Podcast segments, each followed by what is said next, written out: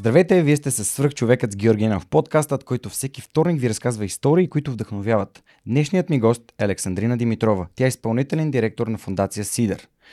Коя е Александрина и какво правят фундация Сидър ще разберем в рамките на нашия епизод днес. Но преди това искам да благодаря партньорите на подкаста, благодарение на които и този епизод достига до вас. Преминаването на свръхчовекът с Георги Янов към видео нямаше да бъде възможно без подкрепата на Динафос. Затова с Монката искрено ги препоръчваме като място, на което можеш да намериш продукти и решения за фото, видео, бродкаст и кинооборудване, както за любители, така и за професионалисти.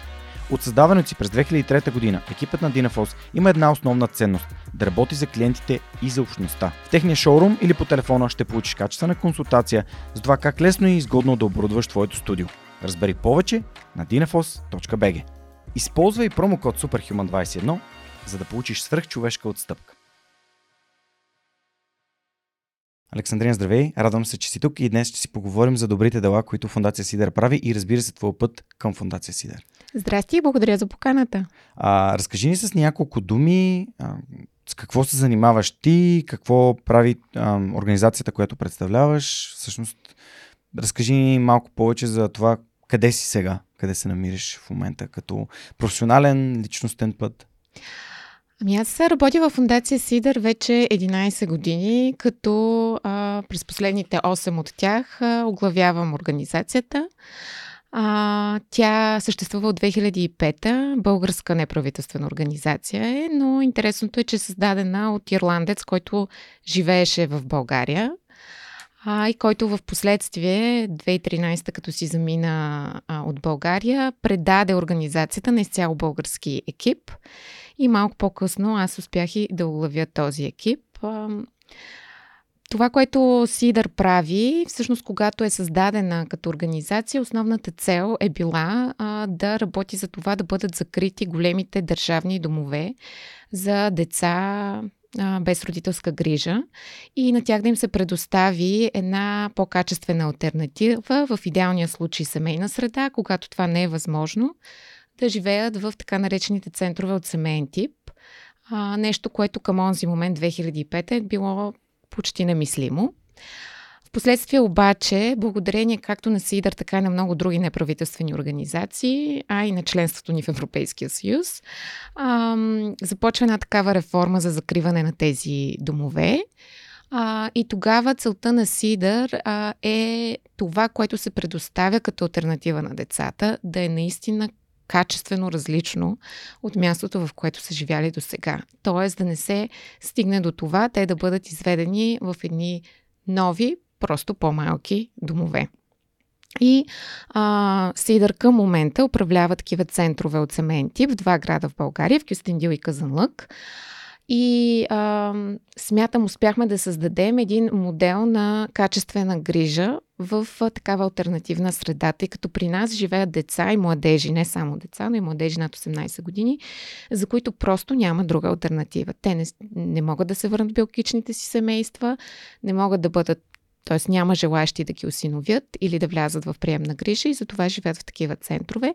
И нашата цел е ние да им предоставяме възможно най-добрата грижа, най-близка до такава, каквато биха получили в едно добро семейство. И този модел, който ние предоставяме, нашата цел е да се превърне в модел за цялата страна, тъй като такива центрове има в цяла България, 270 към момента.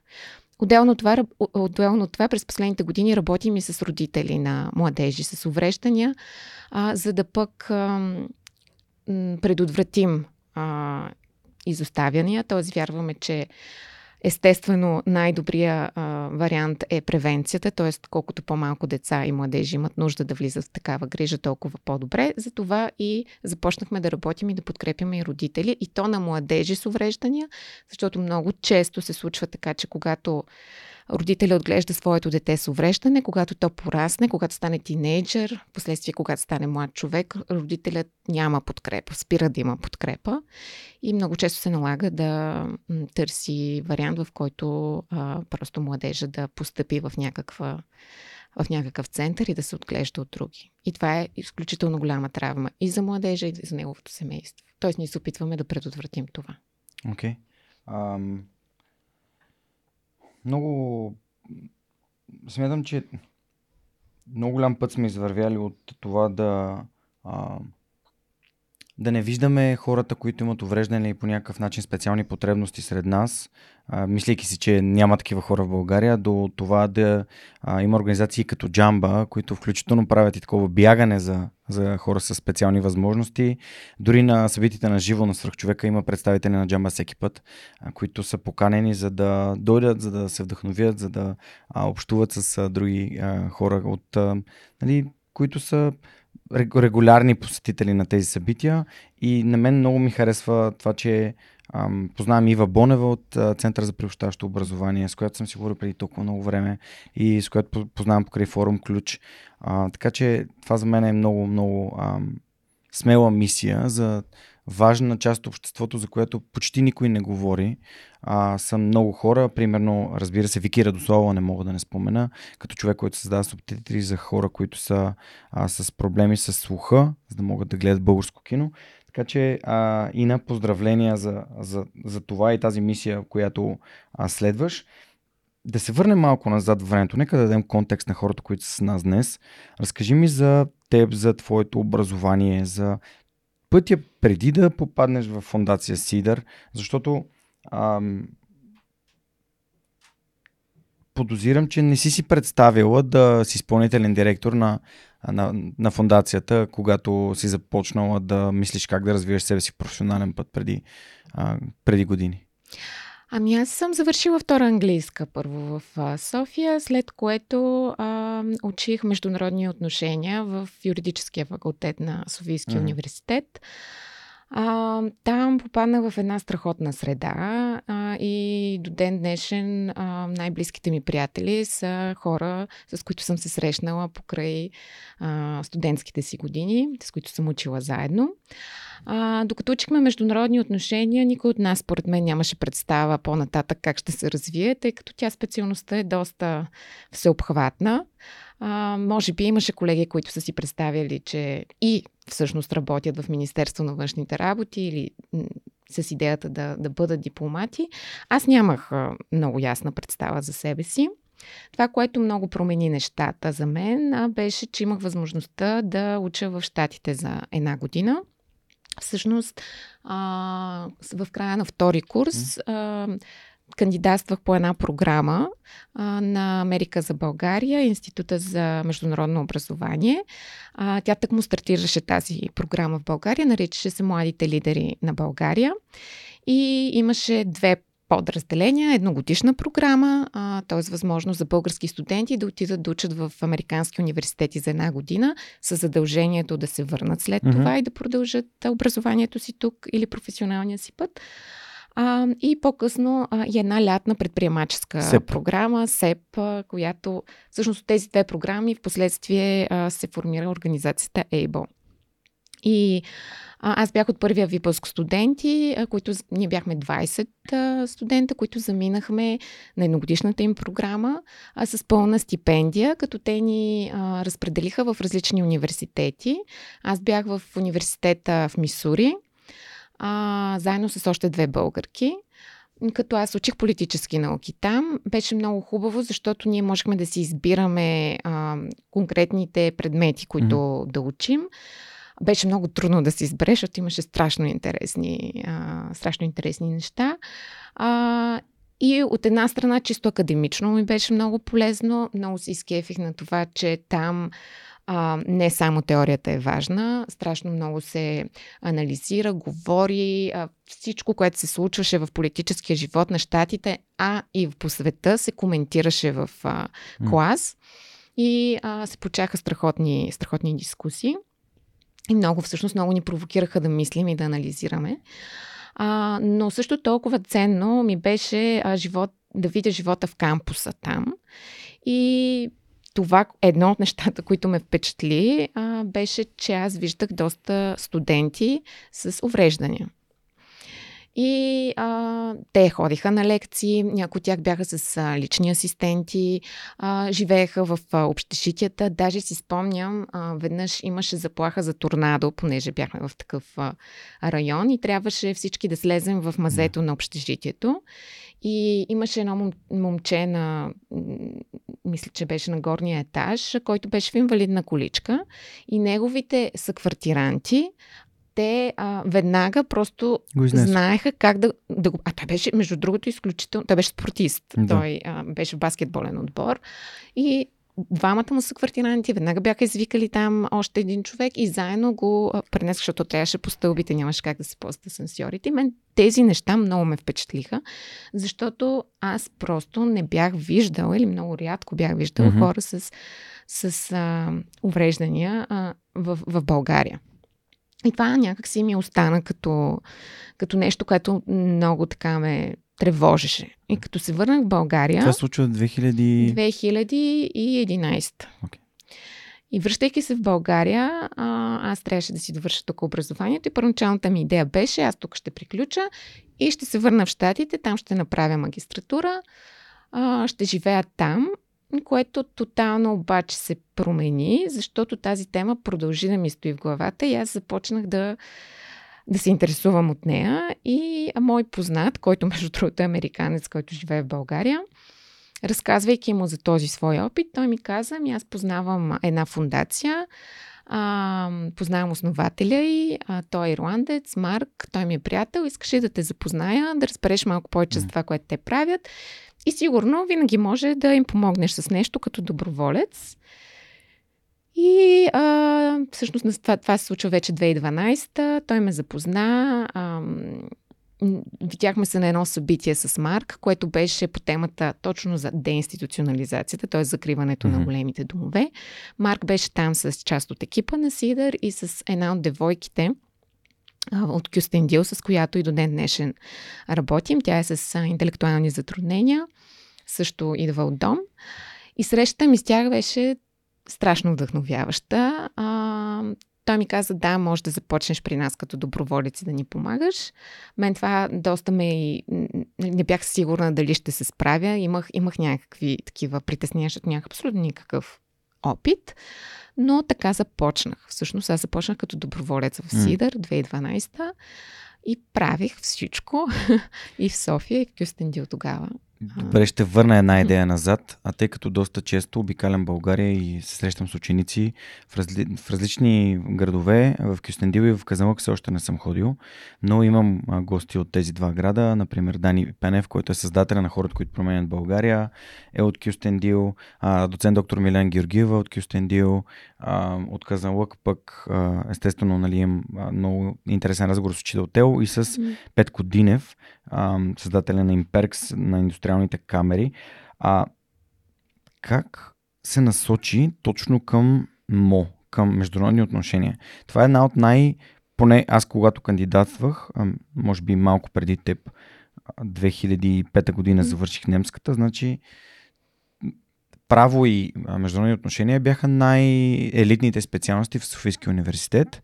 А, та, изиск, нали, втора английска една от елитните гимназии на София, естествено, нали, такава е средата, че там са амбициозни деца, искат. Как се насочи към точно тази специално, ще защо? Децата в гимназия не знаят какво да си изберат, затова те питам. Да, аз също не знаех. А, моята сестра, тя е юрист, тя е по-голяма от мене. А, тя много лобираше за това да запиша право. Аз обаче някакси не исках. не знам защо. Просто не, не, реших, че не е моето нещо. И видях, че това е специалност, която влиза трудно. Казах си сигурно, значи средата ще е добра. А, кандидатстваше се тогава с история и английски, които и двете бяха за мен а, много интересни и любими. Mm. А, и, и може би заради това аз мисля, че повечето деца на тази възраст нямат може би има някои изключения, но повечето нямат ясна представа точно какво и защо. За мен беше интересно от гледна точка на това, че знаех, че средата ще е добра.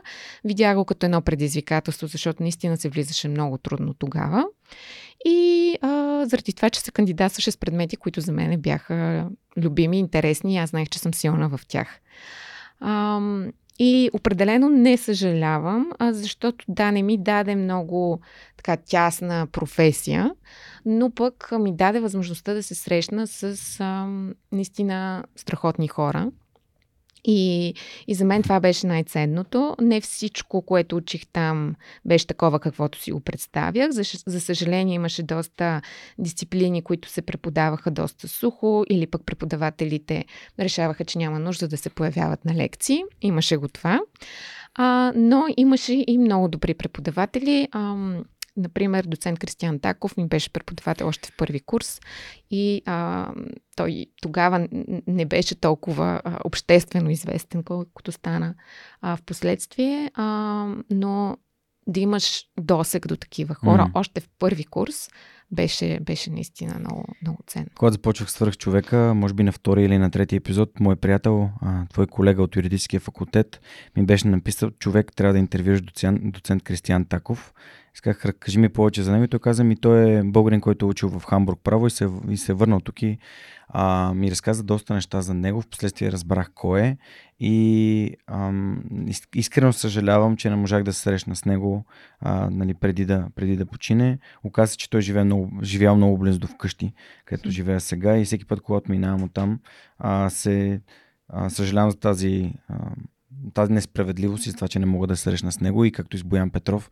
Това са хора, с които Ови, няма да имам възможност да разговарям. Радвам се, че ти се докоснал от тях и посредством този разговор аз мога да, да почерпя а, малко вдъхновение от а, срещите. А, знаеш ли какво си записах? Записах си кандидатстваш за средата. Тоест не кандидатстваш само за знанията, ми кандидатстваш да попаднеш на място, където има други амбициозни а, млади хора, които искат да постигнат нещо в живота си. Съгласна ли си с това твърдение? Абсолютно. И то до ден днешен а, при мен е така, в смисъл, че и сега, когато работя в а, фундация Сидър, а, най-ценното за мен, mm-hmm. да, каузата разбира се е важна, но другото много-много ценно mm-hmm. е, че всъ... е, е хората, сред които съм, както в самия екип на mm-hmm. Сидър, mm-hmm. защото това са невероятни хора. Наистина, те самите ми дават много вдъхновение, много мотивация. И тук говоря за всички, включително за хората, които, и то най-вече екипа на Сидър, са хората, които работят в нашите центрове директно с децата и младежите, но и също тези, с които успявам да се срещна и които подкрепят работата ни а, като, като дарители, като хора, които делят от времето и експертизата си също, за да ни помагат. И тази среда а, е, е, е изключително ценна, за да можеш да правиш това, което правиш, защото иначе а, е много трудно. Ти, ние не прекъсто срещаме и а, с хора, които не разбират смисъл на това, което правим. И ако нямахме онези другите, мисля, че никога не бихме могли да се справим и един, да продължим напред. Един от тези хора е Христо Христов, mm-hmm. изпълнителният директор на Дарик Радио, който ми каза, ти задължително трябва да срещнеш с Александрина. Просто това е, а, нали, той пое тази инициатива да ни свърже и му благодаря на Христо за, за този контакт. А, той е в борда да, на борда на директорите. Борда на директорите mm-hmm. на Фундация Сидър. Но за да разкажем малко повече за Фундация Сидър, разкажи ми малко повече за Марк. Всъщност защо създава организацията, ам, кой е той, защо ирландец в България създава и така. Ами, историята е доста интересна. А, Марк а, е пастор, който идва в България 2002-2003 mm-hmm. някъде а, в Казанлък. И всъщност той идва по линия на църквата, заедно с съпругата си тогава. Обаче а, в един момент, а, това, което той лично ми е споделял, а, е, че е усетил нуждата да прави нещо повече от това да говори а, и за това а, оставя малко. Той продължава, той винаги ще бъде пастор, но оставя това на страни и казва, аз ще създам организация, която реално да върши нещо за тези деца. Като конкретно тогава това е било за деца, които живеят в институции. 2005 я създава в Казанлък и започва а, да подкрепя. А, там има, на, имаше наблизо един дом в село Бузовград за деца и младежи с а, доста тежки увреждания. Някои от тях, много от тях, вече живеят нашите центрове в Казанлък. Те започват да им помагат там, като събира дарения, а, намира контакти в Великобритания на обучители, консултанти, които да идват да помагат, да обучават екипите. Изгражда, подпомага изграждането на един дневен център в Казанлък. А, и после 2007 някой му казва за един дом близо до Кюстендил, който е в окаяно състояние, как той трябва да отиде там, да го види с очите си и да им помогне на тези хора да си оправят покрива. И той отива, това е дома в село Горна Козница за деца с умствена изостаналост, на 20 км от Кюстендил. А това, което вижда толкова до толкова, го стряска, ядосва, а, че той казва, ма какъв покрив това нещо трябва да се закрие. Тези деца не може да продължават да живеят тук. Всъщност, ако си спомняш, горе-долу по това време излезе и филма за, на BBC за Могилино, за дома в Могилино и в последствие имаше много голяма кампания, медийна включително, ами този дом в Горна Козница а, на практика е бил абсолютно същия, не по-различен от това, което BBC излучи за Могилино. А, близо 60 деца и младежи. А, към онзи момент били са и повече на различна възраст, с различни видове увреждания. Всичките в едни огромни спални помещения, няма значение момче, момиче, в едни огромни бани, всички се къпят заедно. А, хранят се заедно, като винаги храната отива при тези, които са по-силни, защото тези, които са по-слаби, няма, не могат да стигнат до нея. Много малко персонал, затворени изцяло в този дом на едно място, което няма училище, няма болница, няма нищо извън дома. Та той се захваща с това а, и тогавашната директорка на дома, една от малките директорки, ще каже името Маргарита Пармакова, тъй като тя после дълги години работи в Сидър, а, казва, аз също искам да го закрием този дом. Не ме интересува дори да остана без работа след това. Аз не мога да повече. Тези деца трябва да ги махнем от тук. И всъщност започват.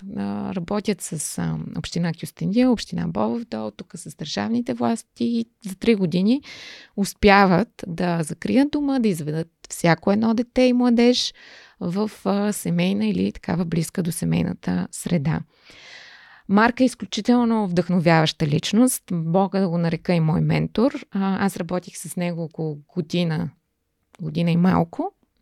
Но и до ден днешен си спомням много от нещата, а, които ми е казвал и те много са ме водили през годините и много са ми помагали в, в трудни моменти. Той в последствие а, създаде такава организация в Танзания. А, остана в борда на Сидър няколко години, а сега вече от няколко години се оттегли и, и си в Ирландия се занимава съвсем други неща. Супер. Та, разказани за първият си досег до Сидър. А, как става така, че започна да, да правиш неща с тях? Ти каза, че първата среща е била супер вдъхновяваща и три години по-късно да оглавиш цялата организация. Да, ми доста динамично се развиха нещата. Аз като започнах като доброволец, предимно помагах тук в София с различни инициативи за набиране на средства, но ходих и тогава имахме само центровете в Кюстендил. като, като помагах и там с а, различни събития, които организирахме по-скоро на местно ниво с младежите. А, 2013 Марк каза, аз отивам в Африка, защото ще създам организация там.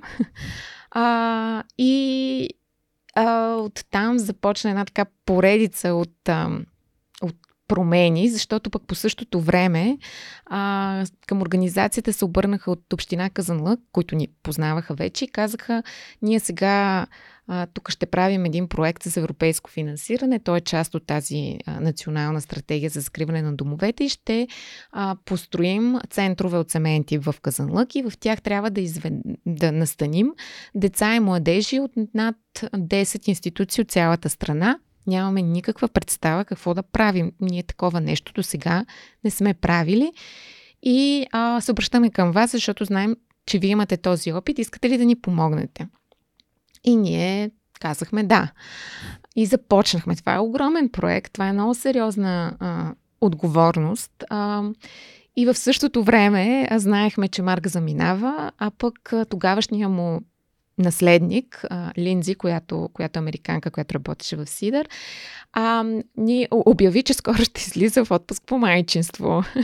И така се случи, че всъщност единственият човек, който можеше да подкрепи целият този процес, бях аз. Те ми казаха, Ина, ти ще поемеш сега проекта в Казанлък. Ние ще немем и там хора, но ти ще трябва да движиш нали, нещата. Ти по това време имаш ли работа, нещо правиш или друго, освен Не, а, не, те вече ме, а, към този момент вече ме наеха а, като служител, но нито те, нито аз имахме още представа точно какво ще правя в а, фундацията и къде ще бъда необходима. И когато така се стекоха обстоятелствата, че Марк замина, Линдзи, предстоеше това майчинство, ам, а вече бяхме поели ангажимент към, към община Казанък, те казаха ми, ти си човек, ти, ти ще се справиш. И На колко години си време? Аз съм на 24 години по това време. Ам, и всъщност наехме а, двама човека в Казанлък, които за няколко месеца напуснаха, защото казаха това, това, това не е за нас, това е огромна работа, която ние не сме сигурни, че може да се справим. А, наехме нови двама човека и всъщност аз и тези двама нови човека, една от които остана като управител на нашите центрови до ден днешен, Нели, а, се справихме, мисля, доста успешно. Аз пътувах за Казанък всяка седмица. Всъщност по-голяма част от времето на практика бях там. Работих с общината там. А, изграждахме екипите за тези нови центрове, а, организирахме обучения за тях. Последствие обикаляхме, най-вече екипа от Казанлък обикаляше а, по тези домове из цяла България, да се запознава с децата и младежите, които следваше да изведем оттам и да настаним при нас. Имаше страшно много съпротиви от страна на много от тези домове. Те не искаха да бъдат закривани, съответно не ни даваха достъп или не ни даваха достатъчно информация за децата и младежите. А, след което трябваше да ги настаним в новите центрове. От общината казаха, хайде сега всички 50 деца и младежи, утре да ги настаним. Аз казах, това, това не е добра идея. Ако ги настаните всички наведнъж, тук ще стане пълен хаос, хората ще напуснат и ще се чудим какво да правим. Дайте да го правим поетапно.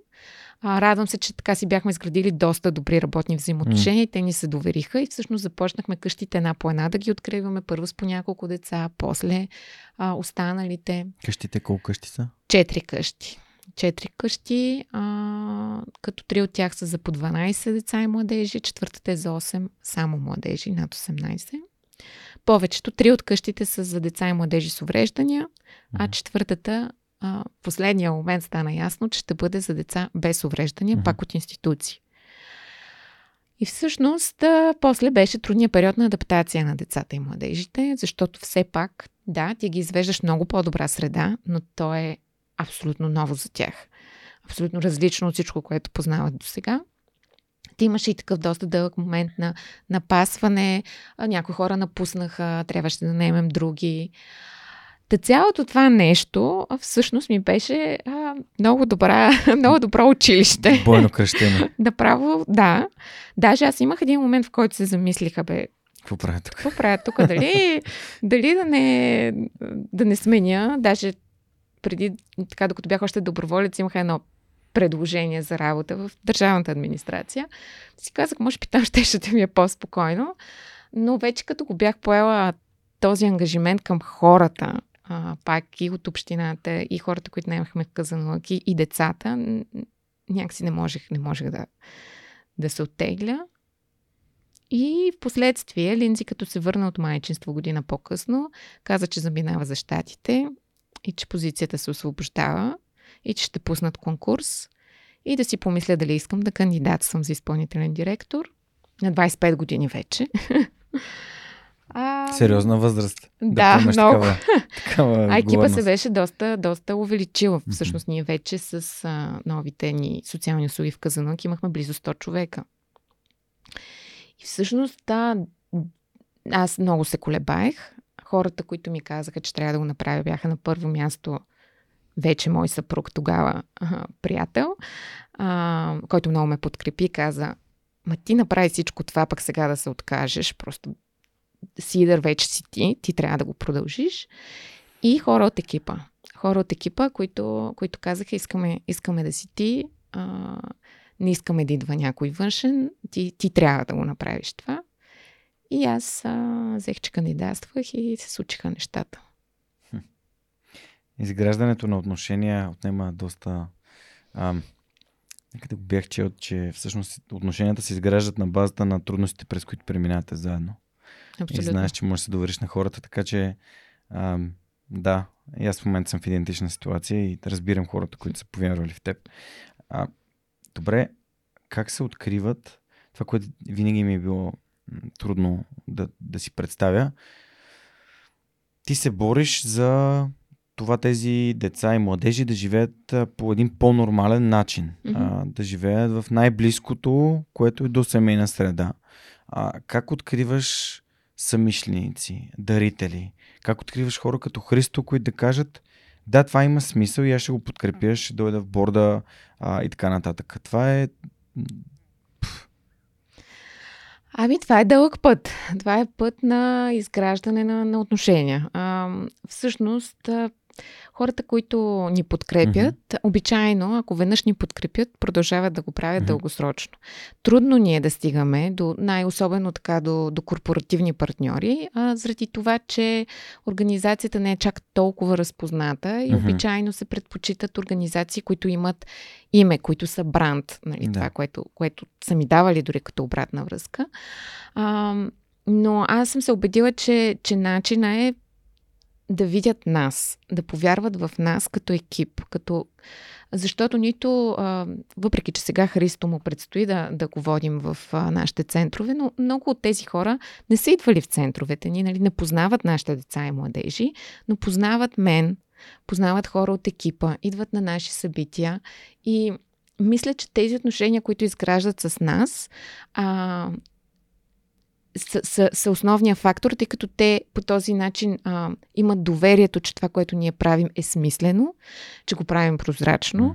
че реално постигаме промяна и за това има смисъл те да се включат, да отделят от времето и от ресурсите си. А, но това е процес. Когато аз станах изпълнителен директор, а, едно от притесненията ми беше а, как аз ще изградя отношения с вече текущите дарители, които имаха близки отношения най-вече с Марк. Това бяха чужденци, които живеят в България. Как ще ги задържа и как ще разширя тази мрежа от хора, защото mm-hmm. ние непрекъснато имаме нужда да разширяваме тази мрежа и да имаме нужда от все по-голямо финансиране за това, което правим. А, и просто установих, че е важно аз да се виждам с тези хора, да си говоря с тези хора и, и тогава те, а, те остават в организацията. Mm. Тоест, те винаги са ми казали, за мен е важно организацията да има лице и аз да имам доверие в това лице. А, но, но отнема време. Отнема време. И разбира се, в момента, в който а, така, това, което най-много работи, е когато имаш тези самишленици, те вярват в твоята каза mm-hmm. и в теб като човек, те да те препоръчват и на техните приятели, партньори, да разказват за теб, да разказват за това, което правиш и тогава бъдещето става се по-голямо. Както Сет Годин казва, uh, people like us do things like this. В смисъл хора като нас правят тези неща. Тоест, приятелите на хората, които подкрепят Сидър, са хора, които потенциално биха подкрепили Сидър, защото те са хора като тях. И това е много силно. А, може би трябва по-често си даваме сметка за това, че нали, ние си говорим за балона, но най-лесният начин да вкараме в балона са приятелите на хората, които са на ръба на балона. А, и покрай тях техните други приятели вече да а, по плавен начин да се добавят хора в общностите, които са важни за нас. А, добре, ти каза за финансирането. Аз ти казах, че това за мен е най-трудното нещо. Сръх човека 7 години, поне 5 години съм се борил до това да бъде да, да постигне някаква устойчивост. Ти нали, влизаш в организация, която има устойчивост, т.е. има заплащане за, за екипа и така нататък. А, но въпреки това предизвикателство не е, че окей, това е достатъчно, защото mm. никога не е достатъчно, тъй като когато влезеш в един проект, искаш да го направиш по-добър, искаш да добавиш нови услуги, искаш да, да подобриш местата, на които хората живеят. А преди 20 години, а, нали, дограмата беше различна, mm. електричеството, което се използваше, беше различно за различни нужди, за някакви калорифери, някакви такива абсурдни неща. Сега съвсем по различен начин се случват нещата, но има много повече възможности. Та, ам, как се фондо набира за това нещо? По какъв начин? Нали, вие работите тясно с администрацията, но подозирам, че държавата не дава много пари за тия неща, които, които правите и как, как се получава? Ами, да, държавата дава пари за социални услуги по принцип. Винаги. Това е ролята, нали? Да. А, събира е. данъци, е. за да инвестира в да, тези хора, да. които имат нужда от тях. А, и социалните услуги, които ние управляваме и в двата града, получават и държавно финансиране mm-hmm. през общините, в които работим.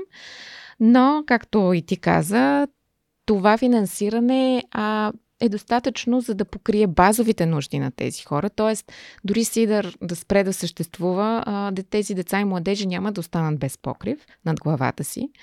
Но общо взето ще имат покрив, храна и а, къде да живеят. Оттам насетне всичко допълнително, като терапиите, от които имат нужда, това да има достатъчно хора, които да се крижат за тях, за да могат да получат наистина индивидуално внимание, а, това да могат да излизат навън, примерно и, и в двата града, в които работим, ние си осигуряваме транспортните средства, а, а те са много важни, защото голяма част от децата и младежите, с които работим, са трудно подвижни. Те не биха могли да излизат извън центъра, ако няма транспортно средство, което да ги закара до училище, болница, парка или където и да било другата, или на екскурзия. То всичките тези неща а, ги правим ние с финансиране, което а, набираме по най-различни програми, събития, кампании и всякакви други неща. Общо взето ам, се опитваме да сме максимално а, гъвкави, инициативни, да измисляме нови и нови начини, по които да ам, ангажираме хората да се включат финансово, като а, включително месечни такива дарителски програми, където хората могат да се включват с по-мал, по-малка сума и събития. Всъщност ние винаги сме били доста силни в, в, събитията. А, още когато започвах в фундацията се организираше един пъб квиз, който си го правим и до днес. Той, разбира се, е така по-малко събитие, не се събират някакви, кой знае какви средства, но пък те среща с хора, които много често след това а, решават и по друг начин да те подкрепят. И до днес днешен си правим такива пъп куизове. А, правим ги обичайно в е, Джей Мърфис в ирландския бар, тъй като си имаме добро партньорство с тях по ирландска линия. А, и а, сега даже на 12 октомври ни предстои един такъв пъп квиз. Хората много се забавляват, а, идват за да, игра, за да играят. Ние го организираме изцяло, предоставят от JJ Murphy хапване, хапване за тях безплатно. И таксата, която събираме а, за участие, всъщност отива директно за каузата. По-голямото ни събитие а, и така трябва да кажа, че Сидър е първата организация, която прави такова събитие в България, е благотворителния ни бал. Ние го правим всяка есен. Тази година е на 11 ноември в хотел Хаят в София. А, обикновено събираме около 150, 200, 250 човека, различно през годините. Тази година очакванията ни са за около 200 човека, като това обичайно е среден висш менеджмент на компании български и международни. А, доста често хора, които вече ни подкрепят, а, организират свои маси за бала, т.е. канят свои партньори, клиенти, а, приятели, които да се включат. Даже онзи ден Христо ми каза, че вече почти си е събрал масата. А, но, но той е сам, само един от, от хората, които вече години наред ни подкрепят и по този начин.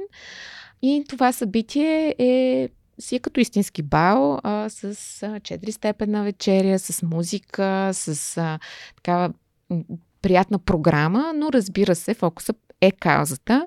А, ние разказваме за това какво правим. Обичайно имаме и видео, а, с което показваме някоя от нашите истории, нашите добри истории и а, различни начини за набиране на средства. Основния Доскоро правихме търг, обичайното, което на много места се среща, с картини, преживявания, които се продават. Сега вече от няколко години променихме благодарение на една американска организация, с която се свързахме и които а, ни дадоха съвет. Вместо да продаваме разни картини и преживявания, които всички тези хора могат лесно да си намерят и да си купят, да продаваме каузата, грубо казано. И всъщност това, което правиме, различни нива на дарения предлагаме и казваме за всяко едно ниво на дарение какво бихме могли да направим – а, например, да организираме летен лагер или някоя нова терапия и хората избират всъщност на кое ниво искат да се включат. Така събират много повече средства, хората се чувстват много по-свързани с каузата и самия целият начин по който това се нарича pedal raiser, цялото mm-hmm. това нещо се случва по един много интересен, а, дори забавен mm-hmm. начин, защото е много увличащо. Увлича всички в залата. А, И си имаме и традиционна томбола с награди, които са дарени от наши партньори.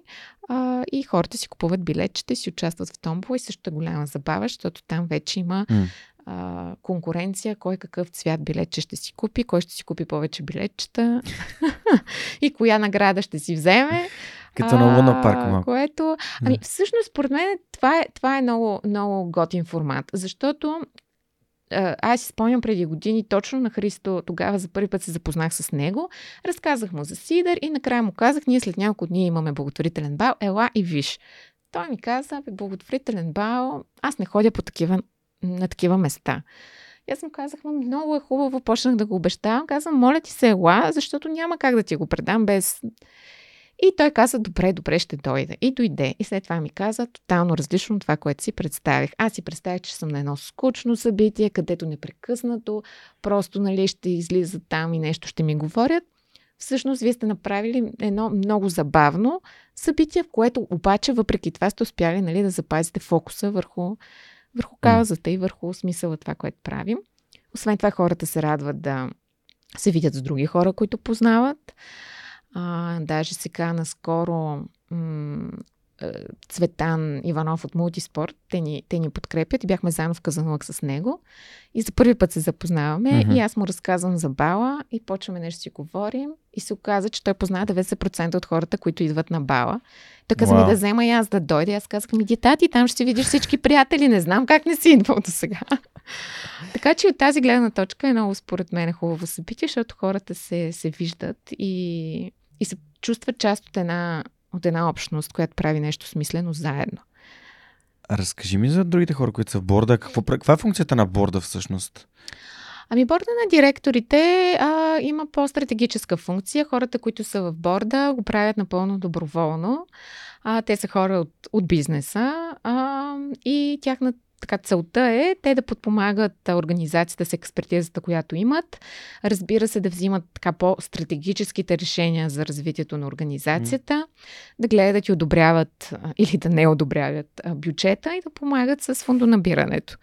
А разбира се, да следят и моята работа. А, защото и да бъдат един вид и мои ментори, тъй като а, и те са, тъй като това е изключително ценно и, и, и необходимо.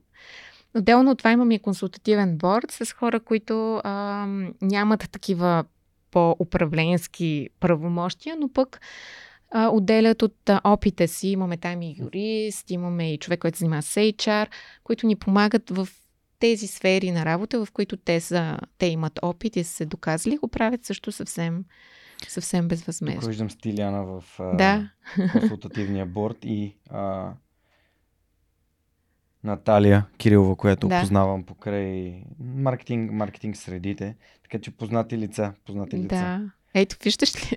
и ти ги познаваш. Да, Те с нас много. И Стиляна, и, и, и Наталия са хора, които от доста вече години подкрепят фундацията. Това е ам, сходното на фундацията и свръхчовека, че често общуваш с а, много успешни хора, а, които имат това желание да се предаде нататък. Да се направи нещо добро, да се помогне на обратно в града или в общността, в която, от която ти си тръгнал, или пък просто да се помогне на общност, която е в нужда, или на хора, които са в нужда. А, миналата година бях в... А, поканиха ме да отида в дома в а, град Роман, mm-hmm. а, да разкажа на децата за подкаста, ако може, защото те всички имат телефони. И по някакъв начин да се докоснат до тези истории, които аз разказвам. А, там децата са, а, това е нали, дом от семейен тип. А, доколкото си спомням, децата нямат а, такива сериозни затруднения, специални а, нужди, но просто а, всяко едно от тези дечица има много трудна, а, как да кажа, трудна съдба с това, че има очакване към родителите си. Голяма част от тези деца и си имат родители, които са окей, okay, просто mm-hmm. не могат да живеят заедно. А, и имат съвсем различен поглед към света. Един от най-големите проблеми, които момичетата имат е, че те искат да се оженят. Тяхната, това е а, за тях образованието не е пътя, ами е, те искат да си намерят приятел и да се оженят mm-hmm. за него и да имат деца. Mm-hmm.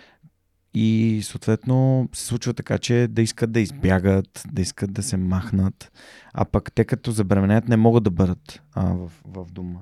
Така че, ам, как, какви са трудностите, които в Казанлък и в Кюстендил а срещате, за които, примерно, хората, които гледат отстрани дейността или пък домовете, не, изобщо не могат да, да включат за тях. Защото вашето предизвикателство е още по-голямо.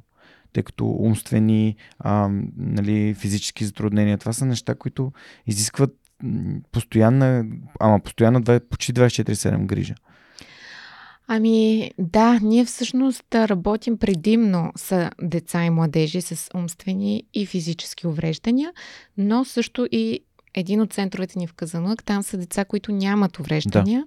ами а, по същия начин, както в а, а, примера, който даде, а, са деца с а, доста травматични истории, а, често преживяно насилие, изоставяне и какво ли още не, а, които са пък причина да, да са при нас. И сега то е много различно. Ако говорим за м- децата и младежите с увреждания, там трудностите са а, първо. А, разбира се, ги има чисто медицинските такива. Много често се налага а, да се ходи до болница. А, не винаги качеството на, знаеш, на тези услуги е такова, каквото ни се иска, поради ред причини, mm-hmm. които, разбира се, не са вина на хората, които работят в тази система. Моите родители са лекари, така че а, това, е, това е едно на ръка. Другото е чисто поведенчески проблеми. Много често ам, е, имаме нали, деца и младежи, които изпадат в различни кризи, поведенчески такива и трудно общуването, защото много от тях са невербални. Т.е. ти трябва да намериш други начини, по които да общуваш, защото ако не можеш да общуваш качествено с тези деца и младежи, mm-hmm. те това, че не могат да изразят какво искат, страшно много ги фрустрира, което е напълно разбираемо. Тоест, там имаш, а, там се изисква много голямо търпение. Много от децата и младежите, те имат нужда от рутина, има нужда нещо да им се обяснява mm. по много пъти. Ти трябва да си изключително търпелив а, и, и да подхождаш с разбиране и да можеш а, да им дадеш тази сигурност, от която те имат нужда. А, що се касае обаче до децата без увреждания, а, ние нямахме очакването, че ще работим а, с тази целева група, но така се случи. И а, в началото си казахме, ми то сигурно е по-лесно. Те нямат, те нямат увреждания, няма нищо видимо, което да. А, но, но се оказа, че това изобщо не е така. Даже в някаква степен бих казала, че е по-трудно, а, защото там имаш травми, а, там mm. имаш. А, ние първоначално работихме с деца, които идваха от институции, които. А, при тях няма бариери. И ти трябва да си този, който, който да слага. Създава. Да. А, те смятаха, че всеки един посетител е, е, е потенциален осиновител. Тоест разочарованието, което изпитваха, mm-hmm. когато разбираха, че това не е така, беше много, много тежко. Те, много от тях, както казах, и до ден днешен са преживели насилие, което пък рефлектира върху тяхното поведение, започват те да бъдат агресивни към другите и към себе си.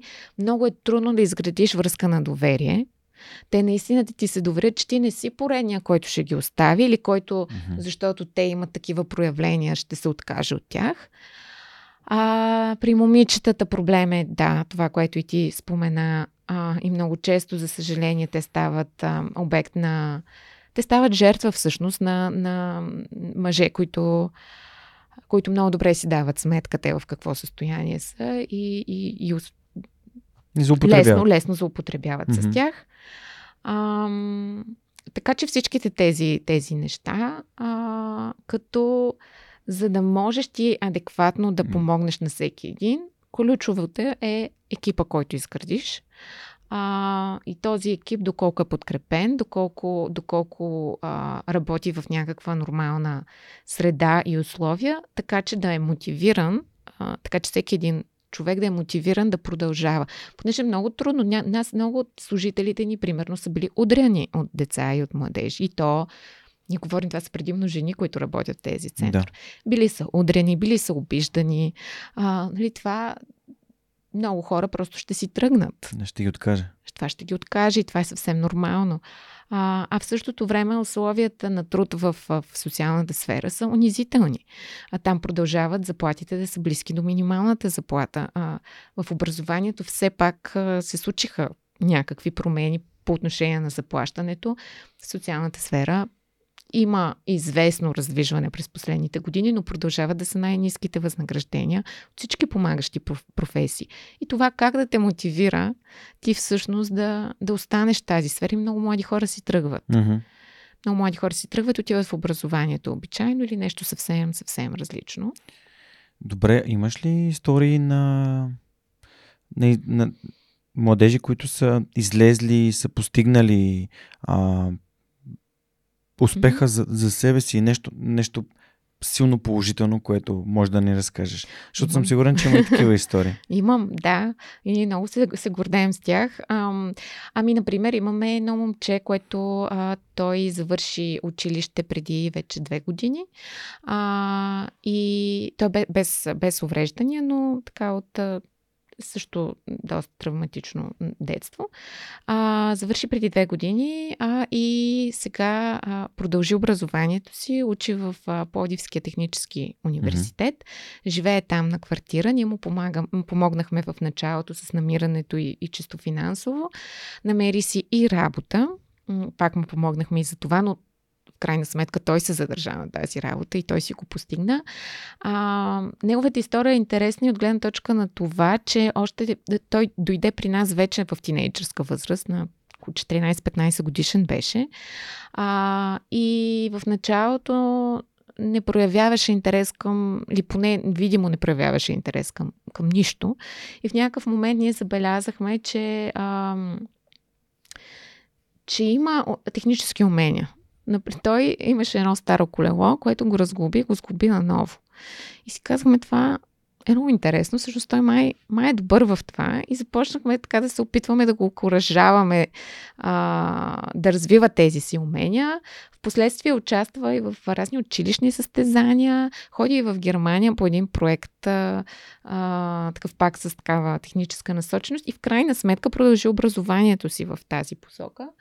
И сега все още си. Той, чуваме се, той си идва а, до Казаналък и, и сме много, много горди с това, което той успя да постигне. Имаме една девойка, която също учи. Тя учи, а, между другото, социални дейности в а, Старозагорския тракийския университет.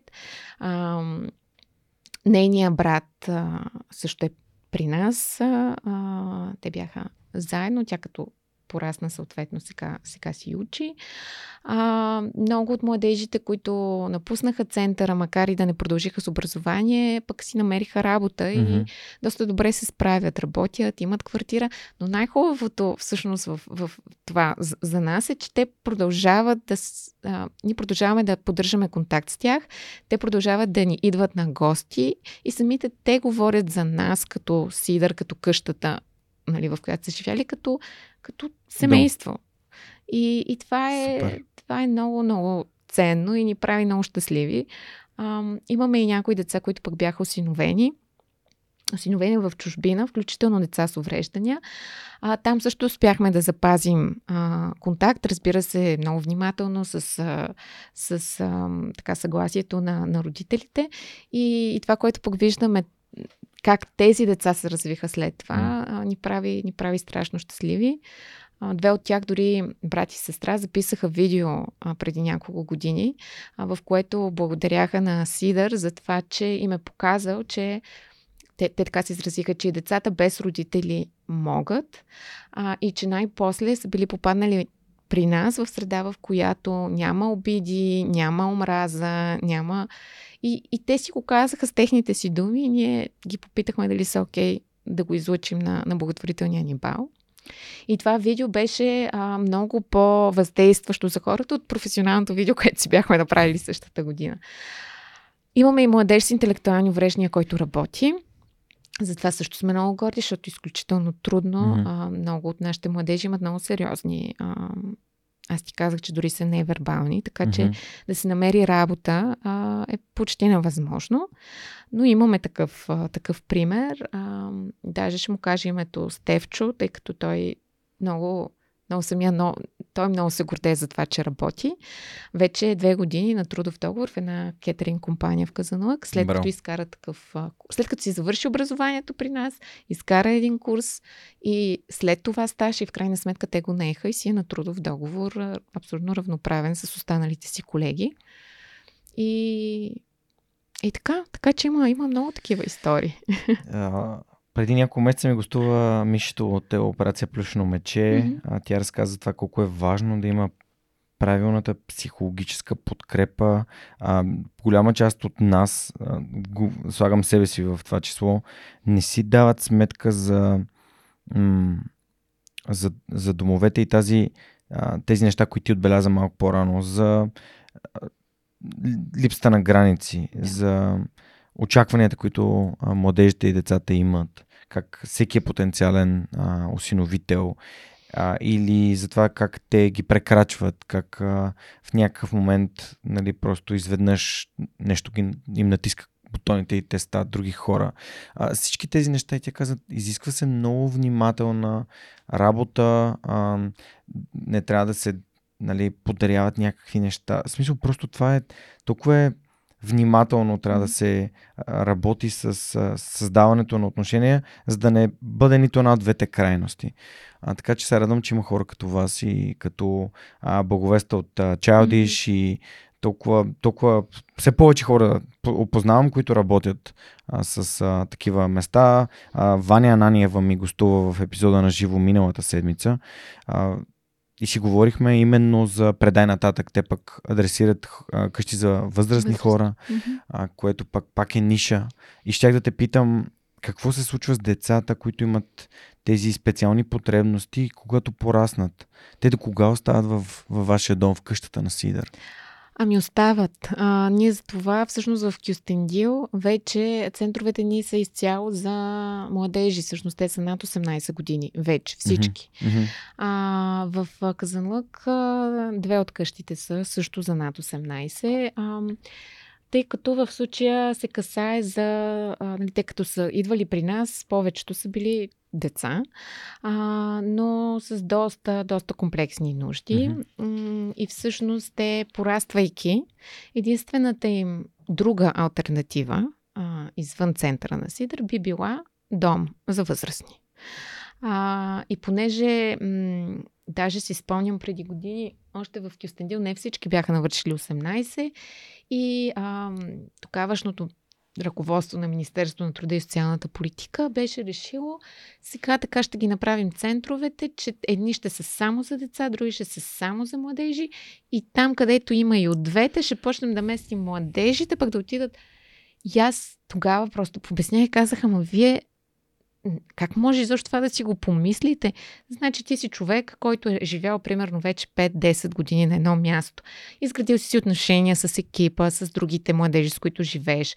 А, имаш някакви, все пак някакъв социален живот. Имаш, а, някои от тях имат и примерно работа или, или ходят, ходили са в едно училище като цяло си си изградил живота там. И изведнъж ти казват, ами понеже ти вече не влизаш в целевата група на този център, сега ще закараме от Кюстендил в Видин и там ще трябва да започнеш всичко от начало.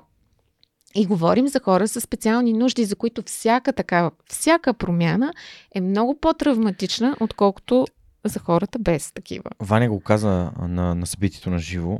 Тя каза така, а, ние бяхме в а, едно Брайлово училище във Варна за незрящи деца и там всеки, а, за те, ние научихме с Жоро Малчев, че всяка една промяна за тях може да е съкрушителна. Да. Тоест, те имат супер структуриран да. начин на живот. В колко часа се хранят, mm-hmm. а, в колко часа правят различни неща, в колко часа а, нали, се занимават, в колко часа си мият зъбите. В смисъл всичко е да. под, под план. И включително, че всеки ден има конкретна миризма. И mm-hmm. беше донесла едни ванилийки и каза, и в понеделник е прино портокали, във вторник е ванилия. И не можеш да сложиш аромат от друг ден, дори в храната, в този конкретен ден, защото това променя възприятието им за този ден. Той е един вид, той е като техен календар, техен часовник. И аз това нещо никога не съм го знаел и сега ти го казваш да. пак, че всъщност а, тази рутина може би изгражда спокойствие в техния mm-hmm. живот, че нещата са нормални, че има някаква сигурност. И какво остава ти да бъдеш заведен някъде, където не познаваш мястото, не познаваш хората около теб, не познаваш хората, които се грижат за теб, а рутината е тотално различна. Нали, аз си задавам тия въпроси, защото би следвало и хората, които ни слушат, да си ги задават. Абсолютно. А, да, и, и някак си то за нас самите, а, ако се замислиш ти, ако трябва да преживееш от днес за утре подобна промяна, изведнъж ти си откъснат от най-близките ти хора, mm. запратен си на другия край на, на страната и сега трябва да живееш с едни други хора, които ти не познаваш и да имаш съвсем друг начин на живот. А, и тогава, тогава си спомням и с Национална мрежа за децата и с още доста организации се преборихме срещу тази недомислица. А и в крайна сметка а, успяхме да спрем този процес. И при, за нас в Сидър беше ясно, че в тези центрове, в които имаме настанени деца и младежи с увреждани, в един момент съвсем естествено те ще пораснат и вероятно ще станат само за младежи. Тогава, разбира се, техните нужди малко се и променят, защото е различно, когато си голям. А, но за нас беше важно те да останат там, където се чувстват спокойни, където вече имат изградени отношения и за тях в крайна сметка това е техния mm-hmm. дом. А, и така ще бъде. Така ще бъде. А, вече при децата, които нямат а, увреждания, а, по принцип те могат да останат в центъра mm-hmm. до 18, максимум 20 годишна да, възраст. Докато завърши 12 клас. Да. Което а, Лошото е обаче, че след като напуснат центъра, се предполага, че те вече са едни а, добре изградени самостоятелни личности, които могат съвсем спокойно да се справят напълно сами в живота си, което е парадокс, защото нали, наскоро излезе едно проучване в България, че а, хората оставят да живеят а, с родителите си там над 30 годишна възраст а, дори. И аз Ти имаше казвам... реклама по телевизията. Така, пропуснала се. За кредитиране, да. И, и аз си казвам, добре, де, а, ако един човек, който няма тези всичките затруднения и, и, и неща, които да са му се случили в детството, си стои и си се отглежда от родителите си до 30 годишна възраст, как така смятаме, че едно дете, което е преживяло какво ли не, а, или е изоставено, или, или е било жертва на насилие, а, вече няколко години е прекарал в един център от семейен тип и вече е готов да, да, да се справя напълно, напълно сам. И това е нещо, което продължава да липсва. Сега за децата, които минават през нашата си къща, ние си се грижим, т.е. не грижим, да. но подкрепяме. Те да. могат да се обръщат към нас. Те знаят, че ние сме там. Да. Защото понякога това е достатъчно. Просто да знаеш, че има Какво някой липсва там. в системата? Ами липсва разбиране. Липсва разбиране, защото някакси тези центрове се м- разбират като ние ги построихме, те са много хубави, те са на комуникативни места, повечето случаи, не винаги. А, добре обзаведени, децата вътре си имат всичко и до там приключваме. Тоест държавата разсъждава така. Според Ние сме мен, го направили да, това място, да, събрали сме да. деца, там имаме супер и изведнъж край. Ето, не са вече в... И това е така, да, наистина да. не са в онези ужасни, мизерни, огромни домове. Mm-hmm. А, само, че и мисля, че всеки, не само родител, всеки го знае, че не сградата прави грижата, а хората. Отношението, да. А, и, и ти всъщност а, трябва да инвестираш в хората, които работят в тези центрове и, и, и в подкрепата, която тези деца ще получат, защото mm. То това е и създарителството, между другото, като стана въпрос. А, много често, особено по коледа, се активизират хората да даряват. Мен плюшно мече много ми харесва, ние си, си работим заедно, защото те го правят по много смислен начин, uh-huh. събирайки такива желания нали, на децата и, и, и реално подаръците, които децата получават са тези, които са си пожелали и това всичко се случва през организациите, които работим с тези деца и познаваме тези деца. Но има доста дарители, които решават, че е чудесна идея, примерно да дойдат до центъра, да им раздадат банани, шоколади, плюшени мечета. И това и те се изреждат по много и тези деца получават втори, трети, четвърти подарък. Ама те не от това имат нужда. Mm. Имам една случка в Уфхан за техника, като бях още. Нали, събирахме подаръци за деца от ни дома в... Оф, след Лесново, как се каже това село тук до София? Как ти иде? Ще сети след малко. И съответно, там имаше списък гордо какво, с какво се интересуват тия деца. И на мен ми се беше паднало едно момченце, което искаше да занимава с татуировки. И аз специално ходих да търся маркери за кожа, за да му подаря маркер за кожа и някаква книжка, която да му даде насоки как може да го прави. Тоест, аз реших да, да, нали, да инвестирам в посока развий това умение, Да, да. доколкото зависи от мен. Но реално тези деца, наистина те имат, а, не, как ти каза, ти започна разговор с това, че ние си имаме всичко. А, наистина подаръците не са това, от което те имат нужда. А, и ако не са пък конкретни съвсем. да. Ам, не знам къде е стигнал, защото ти подаваш подарък и то е едно просто като... Не, не, го, не го усетих, просто не... Някакси, когато бях в Роман, децата наистина, пътувайки на там и връщайки се, а, с хората в колата си говорихме, че те децата наистина, както и Благовеста казва в Чайлдиш, те нямат нужда от... Не, подари книга се казва, но всъщност се подари време. Да. Имат нужда от време, имат нужда от някой да отиде да си говори с тях, да им задава въпроси. Бяхме седнали да си говорим. Те такива. Е, едното момче много се интересува от предприемачество. Колко пари изкарваш? Аз ще изкарвам повече пари. А, ти наистина имаш мотор. Какъв ти е мотора? Нали, такива конкретни неща за живота извън, извън дома, които тях са им интересни искат да си говорят с, с, с тези хора. А, добре, а, въпросът ми преди малко беше какво липсва като възможност да се помогне на, нали, на, на тази част от обществото, което излиза от дома Мгм. на 18 или на 20 години а, и може да бъде създадено като, не знам, примерно, общежитие за такива а, деца, които сега трябва да се реализират, да си намерят стажове, да, си, да се квалифицират, да получат а, възможност да работят в кетеринг фирми или в... Ами според мен пак е... А, Как се възпитава тази самостоятелност? Ами, пак става дума за, за хора, а, защото включително и към нас са се обръщали компании, които имат желанието Да. да, а, не имат, Да. да речем, вече пораснали нали, младежи, които напускат центрове и са склонни да, е, да, ги, да ги наемат на работа. Обаче то, всъщност, тази част не е чак толкова трудната. Да намериш работодател, да намериш Мгм. Трудното е а, всъщност да. Абе, има нужда от един като медиатор, така да го нарека. Mm-hmm. Човек, който да направи връзката как, между младежа и работодателя, да е до младежа, да му обяснява защо е важно.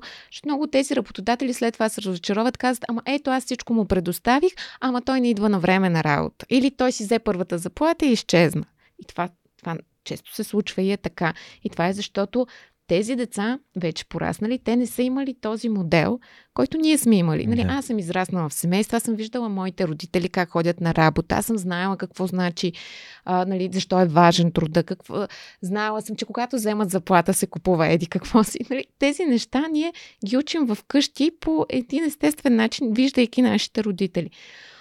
Децата, които из- излизат от альтернативни грижи, като, като нашите центрове, не са го виждали. Те имат, те живеят в една къща, в която имат някой готви, друг след това идва им помага с домашното. Тоест, те не виждат, а, не виждат този модел. Да.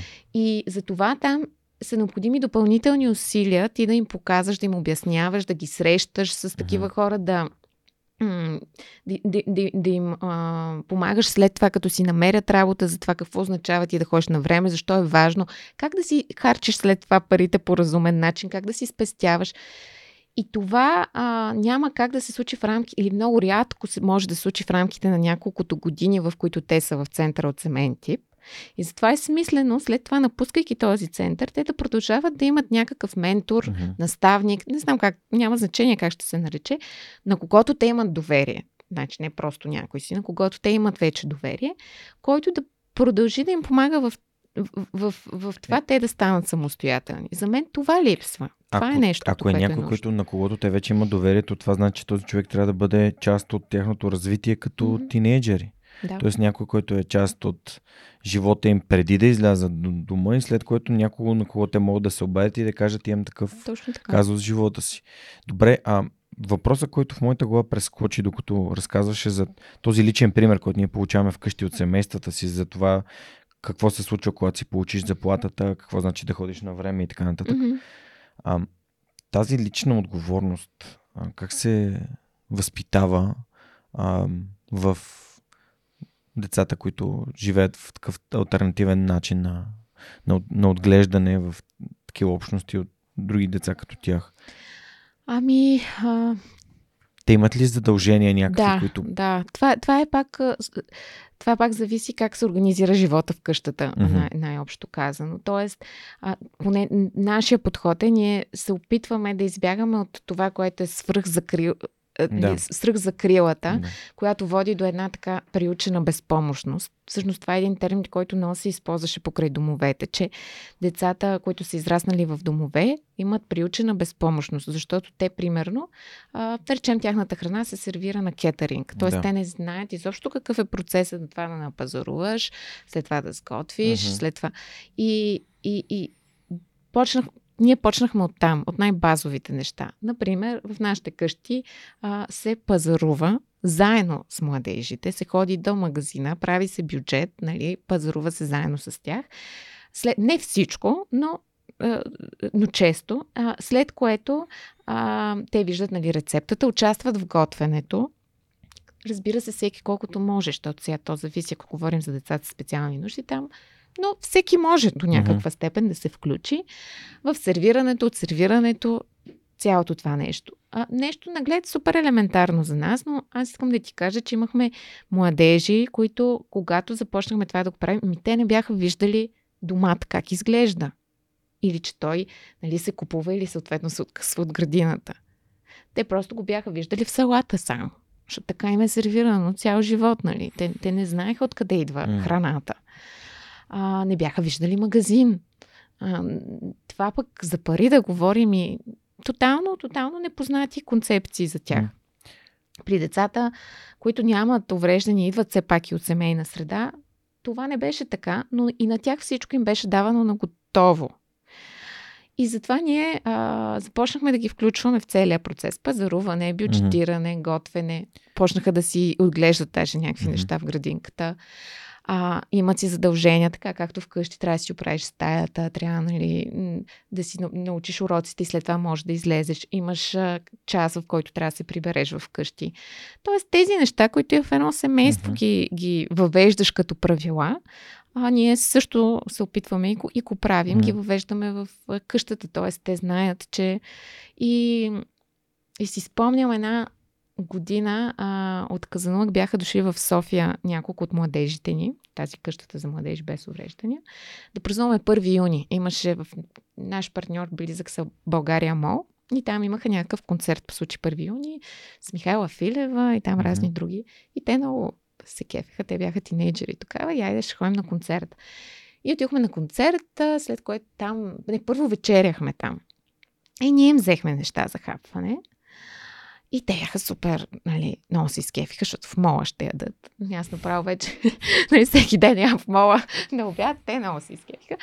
И сядаме да ядем и те, нали, смеем се, хапват, типични тинейджери. Приключват да ядат. И просто за отрицателно време всичко си, си прибраха, нали, изхвърлиха, оправиха, почистиха. И аз казвам, бе, какво стана тук направо?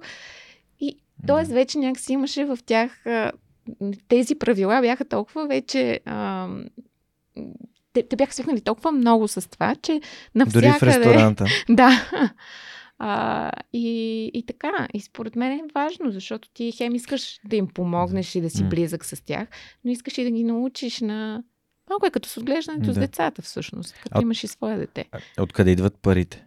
В смисъл, как се учат тези младежи на това, откъде идват парите? Ами те... И как труда mm-hmm. се превръща в пари? Ами те по принцип имат едни стипендии, които да. получават. Да, това ще да питам, като излязат да. от дома, имат ли стипендия, което? А не като излязат в дома, като, докато Като излязат от дома, не получават нищо. нищо. Нищо. А, не, няма. Да, няма някаква Добре, ти си на 20 подкреп. или завършваш училище и трябва да излезеш от дома. Единственият ти вариант е, ако си безработен, да се запишеш там в бюрото. Да се запишеш в бюрото на общия ред. Вау. Добре, да, извиня. Но докато са в, а, в къщата, те получават ни те се водят джобни нали, mm-hmm. всеки mm-hmm. месец. Тя не е някаква, кой знае каква сума. Mm. А, ние това, което сме правили, е сме се опитвали и сме ги окръжавали а, някакви стажове да правят или да работят лятото. Много от младежите ни са работили лятото. И съответно са получавали възнаграждения за това, но винаги а, винаги сме говорили с това, добре, дайте сега да видим, ти сега ще получиш толкова пари, какво би искал, mm. нали? И, и да речем, имаше младежи, които много искаха да си вземат шофьорска книжка. Обаче сега тя сумата за, шофьорска, за шофьорски курс не е малка. И аз и ние казваме, окей, идва лятото, намери си работа, ние ще ти покрием едикъв си процент mm. от таксата за шофьорски курс, ти ще си покриеш другия процент. И, и, и, и така, те, няколко от тях взеха книжки по този начин. А, защото тях естествено първото име, аз много искам шофьорска книжка, може ли фундацията да осигури? И така както вкъщи би казал детето ти, можеш ли мамо, нали, искам шофьорска книжка, дайте запишете ме на курс. Просто ние правихме договорката, окей, ние ще ти помогнем да си намериш лятото работа. Еди къв си процент от сумата от нас, другия процент си го покриваш ти. Като вкъщи. Като вкъщи. Ще, ти си спести пари, аз ще ти додам. Да, да. Супер. Добре, а нали, да продължим разговора за тази общност. Първо, идват ли нови деца и младежи? Да. Тоест, домовете са, нали, домовете имам предвид къщите на Сидър, са отворени за нови, но имате някакви ограничения, подозирам. Да, по принцип всяка къща си има капацитет, да. той си държавно регламентиран. А, като в момента в Кюстендил са ни запълнени къщите. Имахме там две свободни места, но последната година се запълниха от младежи, които са живяли в прием, приемно семейство, но с навършване на 18 години няма как да продължат да живеят в приемно семейство и това е альтернативата за тях. Те са с, с а, увреждания. А в а, Казанлък а, там също имаме, сме имали, имаме все още едно-две места за деца с увреждания, т.е. пак идват от семейна грижа. И този център, който пък е за деца без увреждания, там е най- голямо движението, тъй като те при навършване нали, на тази възраст трябва да напуснат, влизат други. За съжаление, има. Има деца, които непрекъснато има деца, които имат нужда. А децата ли избират да дойдат при вас или по какъв начин институциите, в които се намират в момента, ги изпращат към вас или как става а, това през, цялото нещо? Това става през отделите за закрила на детето okay. на местно да. ниво. А, всъщност, когато при тях има такъв случай а, mm. на дете, което да речем трябва да да бъде изведен от семейството или да речем е било в приемна грижа, но приемните родители са отказали или някаква друга причина, да. поради която а, от отдела за грила на детето преценява, че това дете има нужда да бъде настанено в център от семейен тип. Свързват се с нас, казват ни, вие имате място, нали, а, следва да настаним това дете. В идеалния случай. Тоест, те го, те го настаняват при вас. Те, те ви казват, вие имате места, значи да. трябва да го вземете. Да, точно така. Те го настаняват. А в идеалния случай, и това е нещо, за което ние винаги настояваме ще продължаваме да настояваме, да има подготовка.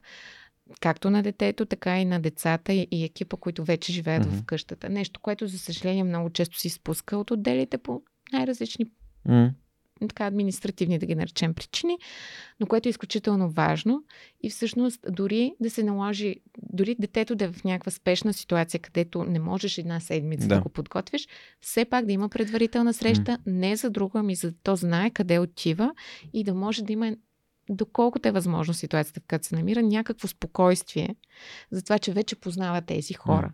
Разбира се, да подготвим и другите деца, как ще го посрещнат, нали, защо е важно да са мили с това дете и така нататък. И на екипа, който все пак ще трябва пък да поеме така че Но... по този начин да. става. Не зависи от нас. Миналата година ме поканиха да говоря, да разказвам за свърх човека на деца в а, а, Центъра за обществена подкрепа mm-hmm. в един малък град. Каква е разликата между Центъра за обществена подкрепа и къщите на Сидър? Ами къщите на Сидър са 24-часова а, грижа, т.е. ти там живееш. Да. Нали, това е твоя дом, това е твоето mm-hmm. семейство. Mm-hmm. Центровете за обществена подкрепа са а, насочени към това да подкрепят семейства и деца. А, да ги консултират, mm. да им осигурят психологическа подкрепа, но mm-hmm. тези деца си живеят при да. семействата или приемните семейства. Или, тоест, там, там а, подкрепата е консултативна и mm. такава почасова, да речем. Да. Защото имаше деца там, които бяха изведени от, примерно, бяха жертва на трафик на хора. Да. Много беше и, и, примерно, когато се снимахме, децата, с които се снимахме, им бяха скрити лицата, нали? Това са да. такива... А, те ми казаха, че един вид те, те са там на сигурно място. Да, да, да. Нали, родителите им, примерно, са насилници. Да, те могаше самите деца да живеят а, извън семейството. Да. Примерно, те Да. също са настанени в кризисен център или Да. в център за настаняване Мгм. от семейен тип. Но това, което получават в Центъра за обществена подкрепа е психологическа или някаква друга подкрепа според нуждите им, но те не живеят там. Мгм. Това е разлика. Мгм. И всъщност ние в Кюстендил имаме пък един център, той се нарича за социална рехабилитация и интеграция, който е също такъв консултативен. Да. И там а, помагаме на млади хора с увреждания и на техните семейства по същия начин, през терапии, които организираме М. за тях, психологическа подкрепа, физиотерапия, различни социални активности, които. Но, но те си.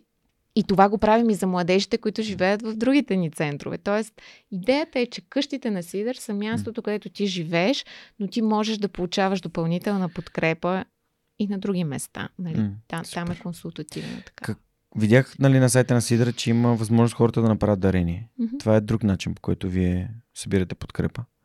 Да. А, Ако, да, мгм. кажи ми, кои са начините, по които хората, които ни слушат в момента, могат да ви подкрепят.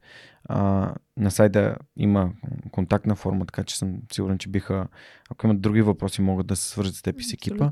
А, тъ, че искам да те питам за това как в тези години, нали, нещата, които си научила, на полето просто ли си ги научила или как, как човек става м, експерт в, нали, по начина, по който ти живееш това. А, ти си и родител, така че вече имаш и, и друга гледна точка към, а, към, към цялата ситуация, свързана с отглеждането на деца. И аз отскоро съм родител, което пък е изключително предизвикателно нещо. Бих казал най-трудното нещо, което съм правил в живота си и единственото нещо, от което няма отказване. А, защото разсъждавах на това, че каквото и да си започнал, каквато и работа да си отишъл, аз съм бил на работа за два дни. На втория ден напуснах. Защото ми предложиха от друго място работа с много по-добри условия. А, нали, напускал съм а, места, на които съм работил без договор. На- Нали, много такива неща се случват в живота ти, но примерно може да кажеш, не да ми разказва история, за която е работил в, на някакво място, което просто не е отишло на работа, просто не е искал никога повече да се връща там. А, но с родителството нямаш този вариант. Да, ами първо за, за сайта и начините на подкреп, за подкрепа. А, да, най-лесният начин е през сайта на Фундация Мгм. Сидър. Ние сравнително наскоро много се гордеем, че най-после имаме един хубаво работещ сайт, с М. който можеш много лесно да направиш дарение. А, еднократно или месечно в сума а, по твой избор. А, и, и да, и това още на заглавната страница. Разбира се, имаме и много информация за всичко, което правим. Всичките ни годишни отчети също са там и както и контактите ни, ако пък някой иска да, да разбере повече и, или да се срещнем М. и да си поговорим. А, така че това е, това е най-лесният начин а, за подкрепа през сайта, като имаме и такава програма за месечно дарителство. А, и хората се включват с различни суми, което пък ни помага да можем да отговаряме на, всяки, на всякакви възникващи нужди на децата. Ето, например, миналия месец се оказа, че имаме нужда от няколко нови инвалидни колички, тъй като децата растат. И а, работим с една румънска организация, която ни ги доставя, тъй като те са много специфични инвалидни колички, тъй като децата и младежите са с доста сериозни и физически увреждания. И тази румънска организация, тя ни дари няколко колички, но пък трябваше да поправи други две. И а, сумата, която ние трябваше да платим за материали, за това те да дойдат да поправят количките, ние можехме веднага да платим, Да. благодарение именно на тези си месечни дарители. Т.е. те ни дават една сигурност, че в подобни ситуации ние можем веднага да реагираме. А е изключително важно, защото а, това са такива нужни, които ти не можеш да отлагаш в, във времето, нали? в случая с, с инвалидните колички, например.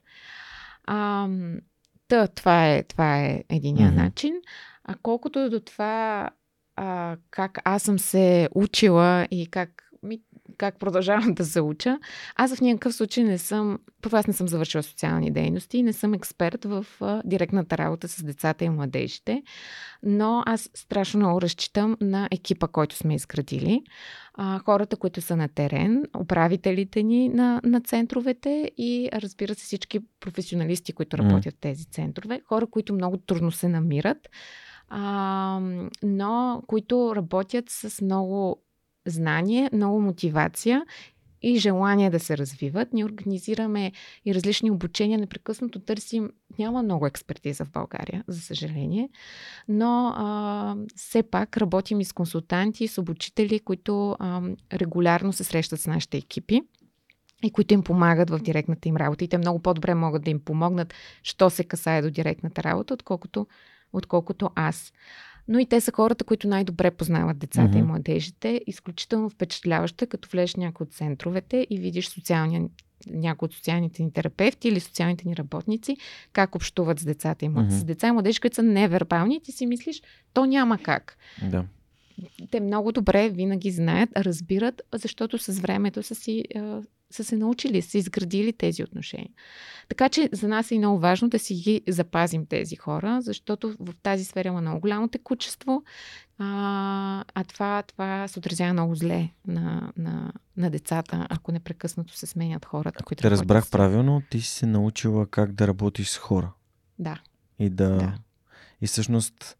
Ам, той Стив Джобс има такъв цитат, нали, а, не дай да казваш на, на умни хора какво да правят, нали, а, така че всъщност ти не си специалист това, което те вършат, но си станал специалист това да работиш с тези mm-hmm. хора, което е страхотно. А, тук каза нещо много интересно и мисля да започна с някои от въпросите на хората, които подкрепят свърх човека, организациите, които ни подкрепят. А, и каза вече за сайта. Mm-hmm. А, Супер хостинг ни подкрепят от много време. Кажи ми всъщност каква е, защо така се зарадва за това, че имате добре работещ сайт и колко е важен сайта за една такава институция, която реално нали, децата и младежите не са онлайн, mm-hmm. други хора са онлайн и каква е функцията на този сайт за организация като Фундация Сидър? Ми, аз си мисля, че много често при неправителствените организации mm. а, това със сайта е доста пренебрегвано поради доста често и поради липса на ресурс, вероятно. А, но, но все още са малко тези организации в България, които да имат наистина сайт, който изглежда добре, който а, лесно а, може да се ориентираш в, в него и който ти предоставя лесна възможност да подкрепиш каузата. Другото много ценно а, е, а, и ще кажа защо, е, че сайтът е двоязичен. Нещо, което изглежда съвсем нали, нормално. Всяка компания, която има сайт в България, mm. той е двоязичен. При много неправителствени организации това не е така, като основно отново причината и липса на, на ресурс а, и на капацитет, защото често на организацията им се налага малко да работят на мускули. Та това е важно. Ето, примерно, преди няколко години имах такава една възможност, а, излезе пред нас. Българин, който живее в Швейцария, работи за голяма компания там. Uh-huh познава фундация, дарителска фундация, която иска да подкрепя uh-huh. каузи, свързани с деца с увреждания. Свързва се тук с а, Америка за България. Пита ги, може ли да ми препоръчат организация, която работи конкретно с деца с увреждания. Те казват, фундация си вършат много добра работа, ние бихме ги, бихме ги препоръчали. Те се свързват с нас и ни казват, супер, обаче сега, за да изобщо стигнем до разговор за финансиране, на нас ни трябва много подробна информация за това, което вие правите, за да я представим на тази фундация. И много ни харесва, че вие имате много хубав сайт с съдържание на английски. Всичките ви годишни отчети са преведени на английски. Това ни върши идеална работа. И аз си казвам, и да, естествено, нали? Каза, не, защото други организации нямаха. Нямат. И ние няма как оттам насетне да продължим разговор. После целият процес, нали, също се води, се води на английски. Така че някакви неща, които изглеждат доста елементарни, може би, за бизнеса, а всъщност често се налага да бъдат пренебрегвани mm. от неправителствените организации. А аз много вярвам в това, че всъщност една неправителствена организация трябва да е професионалист това, което прави. Mm. И това как изглежда и как комуникира е също толкова важно, както и директната работа, която върши. А, две неща искам само да добавя. Радо Георгиев от а, преди по-известни като GTM Hub а, беше разказал за неговата първа бригада в Штатите и че е бил ам, сервитьор, бъсър там в някакъв ресторант по време на бригадата и обясняваш колко е важно да си професионалист без значение какво правиш. А второто нещо е, сега ти докато разказваше за двоязичния сайт, тук си записах да си направя сайта двоязичен, моя на, на свърхчовека, защото наскоро бях водещ на едно корпоративно събитие за много голяма организация, много, много голяма. А, и го водех на английски и съответно как могат организациите, които не говорят на английски, пък си търсят водещ или фасилитатор за събитията, да разберат за мен, ако mm. не ме познават или ако не знаят български. Така че просто си го записах тук да си го включа в задачите на това, което да. ще, ще трябва да развием към сайта. А, защото си викам, сега хората, които ни слушат днес, могат ли да вземат нещо за себе си? Според мен всеки може да вземе нещо за себе си, ако има отвореното съзнание, да чуе и да пречупи към ти какво правиш, с кого го правиш. Не е нужно ти да разбираш нещата, които хората, с които работиш, разбират. При нас не е нужно да се науча да монтирам, mm. така както монката може да монтира, но мога да общувам с него, така че резултата да бъде такъв, Абсолютно. какъвто имаме нужда.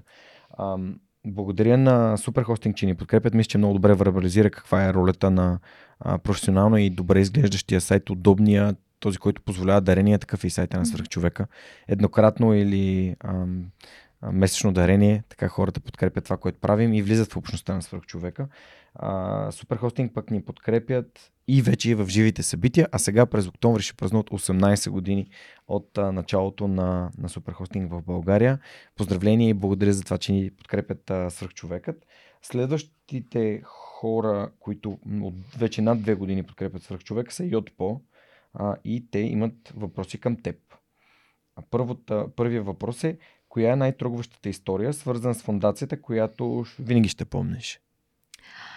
А, 2014 или беше 2015 година а, бяхме партньор, Фундация Сидра беше партньор по един а, европейски проект, който беше за правото на включване, на участие на хората с интелектуални увреждания.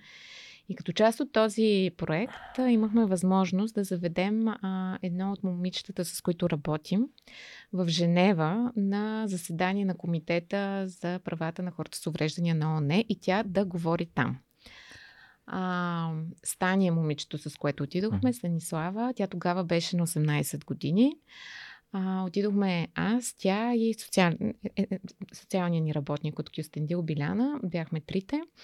И а, докато се подготвяхме, си казахме, добре, ми тя сега как ще говори пред комунитета? Тя вербална е, но, но трудно, трудно говори. И така много мислехме и решихме да създадем едно видео, което да представим за нея. И всъщност тя там на самото събитие да каже каквото иска да каже. Ние просто ще го преведем. Ние можем да разбираме тя какво иска да каже. Ще го така и ще трябва да го преведем на английски. Създадохме едно, едно видео за нея. Отидохме с нея в Женева. Това беше първият път, в който тя се качи на самолет. Много й хареса. А, там а, се запозна с други младежи, защото имаше участници от Польша и от а, Испания. И а, на деня, в който отидохме в комитета, то си е заседание на комитет, то си е доста така, нали, ние се притеснявахме Формално. с Пиляна, може би, може би и повече от Силно това, формално. Силно формално, да. всички с костюми, нали.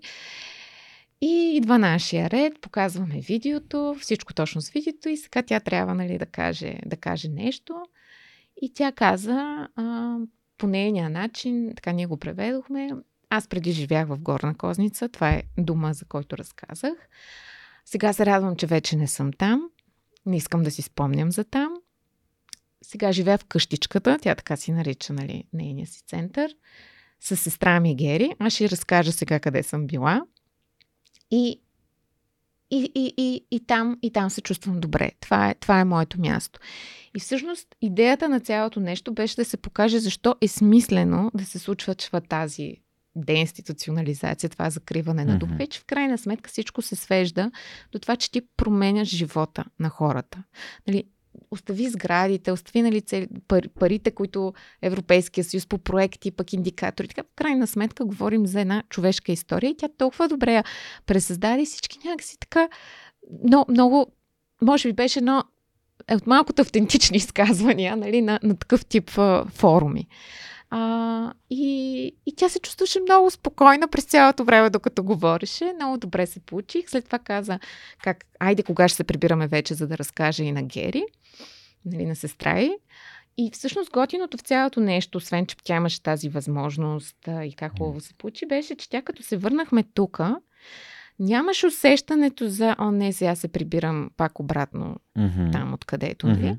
Ами аз сега се прибирам вкъщи, чакай сега да им разкажа. Беше, бяхме взели подаръчета нали, там за, за приятелите и за сестра. И, и наистина, а, за мен това беше, може би, също толкова ценно, колкото и също цялото ходене до Женева, че, че аз видях, че тя наистина се връща вкъщи. И да. това наскоро си го говори, защото си го говорихме с една колежка и тя каза, в тези проекти винаги това ме е тревожило, да заведеш едни хора на някакво много хубаво място, но после да ги върнеш нали, на гадното място, откъдето те идват. Разликата тук е, че ти не ги връщаш на гадното място, откъдето идват. Те се връщат вкъщи. И ти, много, и ти можеш много ясно да го видиш това. Да. Така че за мен това е нещо, което много така още си спомням. Страхотно. ме държи. Втория въпрос е какво изненадващо нещо за хората научи като част от фундацията? Може би за хората като цяло. Ох, много неща. за хората като цяло. Нещо изненадващо. Изненадващо. Ами, може би едно от изненадващите неща, които научих, е, че има много хора, които имат искреното желание да се включват в каузи и да даряват, но нямат абсолютно никаква представа как да го направят. И много често или се спират, защото си казват, ми аз реално нямам много големи финансови възможности. Реално това, което мога да дам, има ли смисъл изобщо? А, което, което определено а, нали, от опита мога да кажа, че не е така. Или пък а, някак си сами преценяват от какво има нужда и решават, а, решават, че това е което, с което те ще помогнат, а рядко се сещат да се допитат реално до хората, които са близо до уязвимите групи, които могат да им кажат от какво реално има нужда.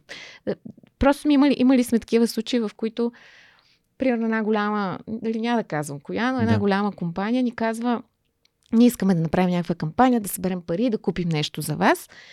И искаме да е материално. Те повечето предпочитат, mm-hmm. нали? Казваме, окей, нека да помислим от какво точно има нужда. И те казваме, не, не, ние имаме, имаме идея вече. Ще купим подаръци за всичките деца, едни големи плюшни мечета. И аз казвам, те, извиняйте много, обаче те нашите деца са тинейджери. Никой няма да се зарадва на вашите плюшни мечета, нали? Дайте да мислим за нещо, което реално, реално ще ги, реално имат нужда от него.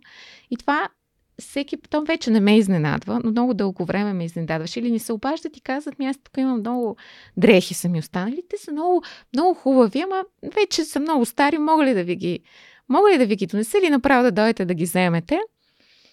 И, и ние ги отказваме. Uh-huh. И веднъж ме попитаха защо. Защо го отказваме. И аз им казах, вижте, нашата цел е тези деца и младежи да живеят в семейна среда, близка до семейната среда. Ние ги учим на това, те да имат свои собствени вещи, да могат да избират, да могат да дойдат с нас до магазина и да си изберат тениската, която искат да носят. Заради това не приемаме подобни дари. Uh-huh. Просто не отговаря на философията на това, което правим ако мога да го а, обобщя така, както аз го чух от Тепина, а, хората, които са извън прекия досек до общностите, с които вие работите, а, от деца и младежи, не си дават сметка за а, динамиката, която има вътре в да. тях и нуждите, които те наистина имат. Наистина имат. Как си говорихме по-рано за нуждата от внимание, за а, дори само е така да дойдеш да, да прекараш време да си поговориш а, в, в Рома. Например, всяко от децата, всеки един от хората, които ходи, си има така връзка с някой дете, за да си говорят mm-hmm. с него. Просто си говорят.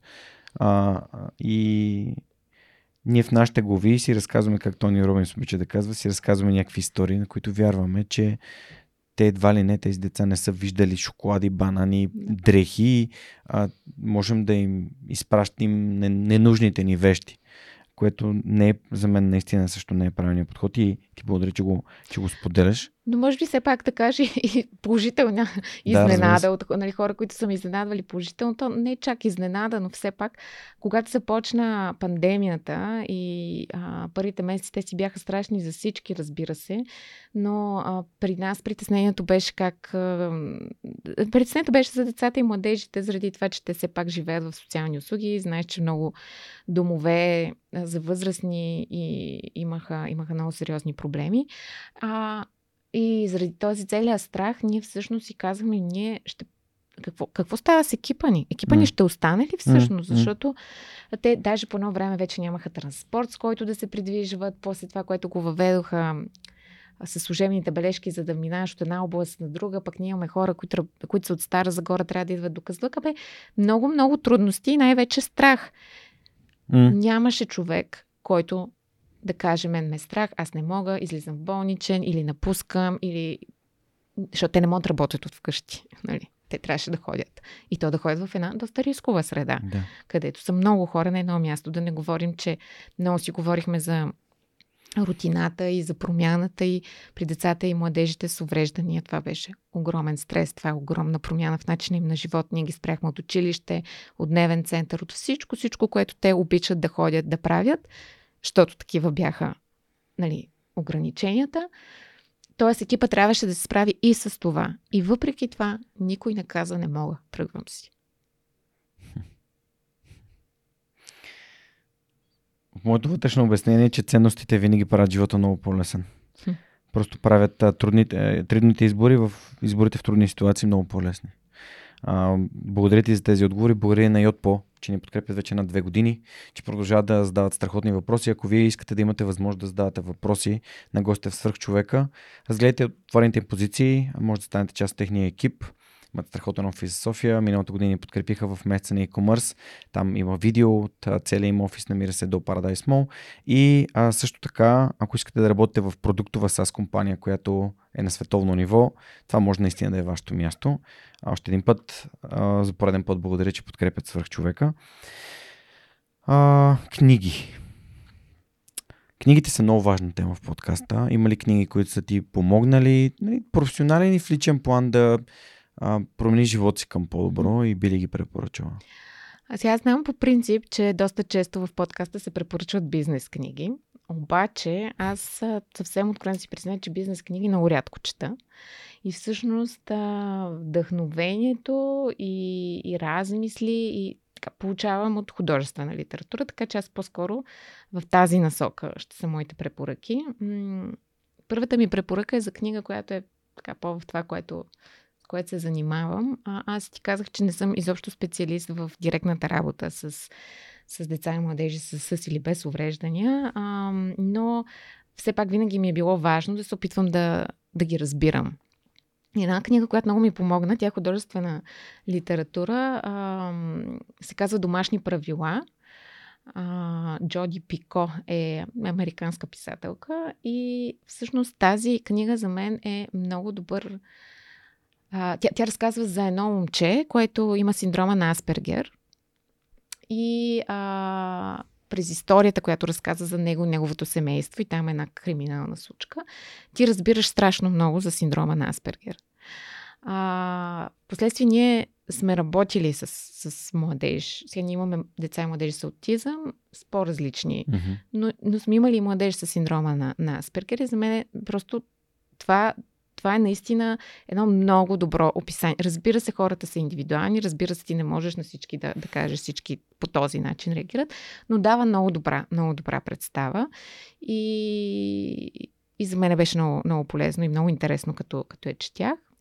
А, то... Между другото, Грета Гум... да, Тунберг. Да, Тунберг е с Точно това ще да кажа. синдрома на Аспергер. Интересното там е, понеже в тази книга това момче е, а, и то за синдрома на Аспергер е много типично, те да се фокусират върху една тема, някаква тема и, и това да се превърне в някаква фикс идея. Да. В случая в тази книга беше криминалистика. Той ходеше, той гледаше криминални сериали, ходеше по место престъпление, разрешаваше случаите нали, на полицаите и накрая се оказа в една такава ситуация, в която беше обвинен за такова престъпление, заради тази си фиксация. А, може би при Грета също, също има една такава фиксация нали, в, в, в, в темата. За съжаление, според мен, може би се и използва тази нейна а, фиксация от, от определени среди, но така или иначе, за мен, когато тя излезе пък и стана така разпознаваемо, има беше много интересно да, да, го, да го видя това, това, mm. което вече бях а, прочела. А, иначе, аз а, се интересувам доста от а, история, политика. И си мисля, че независимо какво работим днес в, в България, независимо в каква сфера сме, е много важно някакси да си познаваме историята и то и, и процесите, които са се случили в политическия живот. И ми се струва, че това доста липсва.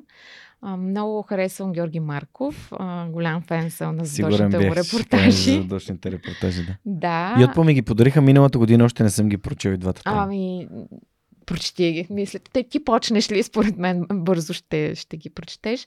А, винаги ми е липсвало това нали, в нашето образование. Аз в гимназията си спомням, че историята се учеше, то май още е така. А, нали, възраждането, после малко нова българска история, никога не се стигаше а, от 44-та нататък. А, в университета, аз учейки международни отношения, този период се учеше, но се учеше доста м- не особено обективно, според mm-hmm. мен. А, така че за мен тази книга, защото моето семейство е такова, че тези теми винаги са се обсъждали mm-hmm. вкъщи, а, но все пак аз не съм живяла в този период mm-hmm. и за мен беше много ценно а, да, да прочета и да разбера, защото много от тези неща, за които той пише, ги има и днес и, и, и ние имаме нуждата да говорим за това mm-hmm. и имаме нуждата от някакво смислене на този период. Да. А, и и затова, затова я винаги я препоръчвам и, и на приятели. И другата книга, която много препоръчвам, обичайно на приятелите си, които живеят в чужбина. Сега Георги Господинов, може би вече всеки има времеобежище в къщи, но аз съм много, чела съм времеобежище, но аз съм много голям фен и на, на разказите му. И има един сборник разкази и всичко стана луна, които са ми страшно любими и които съм раздала на всичките си приятели, които живеят в чужбина, а, така опитвайки се да ги стимулирам да четат повече съвременна българска литература. Така че, може би, това е, това е трет, третата книжка. Супер. А, пак ще спомня, Ваня, тя ми подари времеобежище на английски, Time Shelter. Mm-hmm. А, си я купих специално сега на алията на книгата си я купих да си имам на български с твърди корици. Ам, да, благодаря ти. Страхотни препоръки за книги.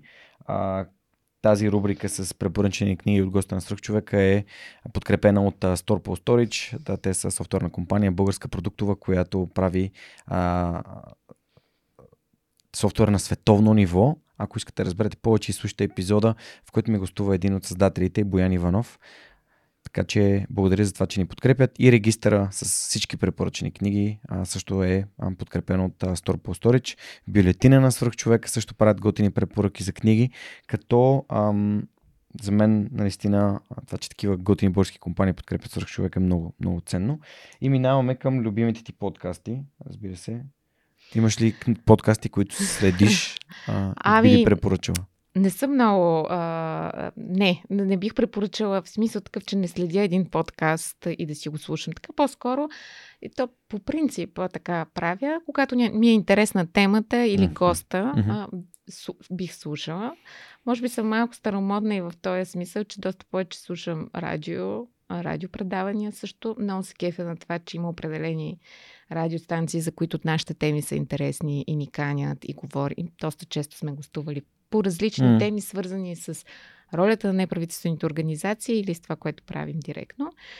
Но по-често слушам, слушам неща, в които а, на първо място а, ми е интересен говорителя. Имам си няколко човека, които си ги слушам навсякъде. А, и те пак са по в, в тази посока политическо историческа. Mm-hmm. Примерно един професор Веселин Методиев, мога да го слушам където и да е, по всяко време. За мен това е страшно вдъхновяващ човек. Тони Николов също, президента Петър Стоянов също. И това, което много ме впечатлява в тези хора е изказа им, начина по който те успяват да си формулират мисълта, асоциациите, които правят, това, че реферират винаги към, към книги и въпреки това успяват да са страшно ам, достъпни в, в начина по който говорят. И мене това много ми липсва. И честно казано, ам, когато примерно съм слушала президента Петър Стоянов, си казвам, бе, много ми липсва е, е такова говорене в днешния политически живот. И, mm. и много ми се иска а, да стане някакси норма, да можеш да говориш по този държавнически начин. Много ми липсва. Mm. Тук образованието ти се намесва. Да, да. Аз тези теми винаги са ми, са ми били интересни и те и в работата ми също ми помагат, а, защото аз се налага да работя с институции доста често. Ние сме доста активни mm. и в а, застъпническата си, си работа с а, партньори mm. в Министерството и, и, и, и, и народни представители.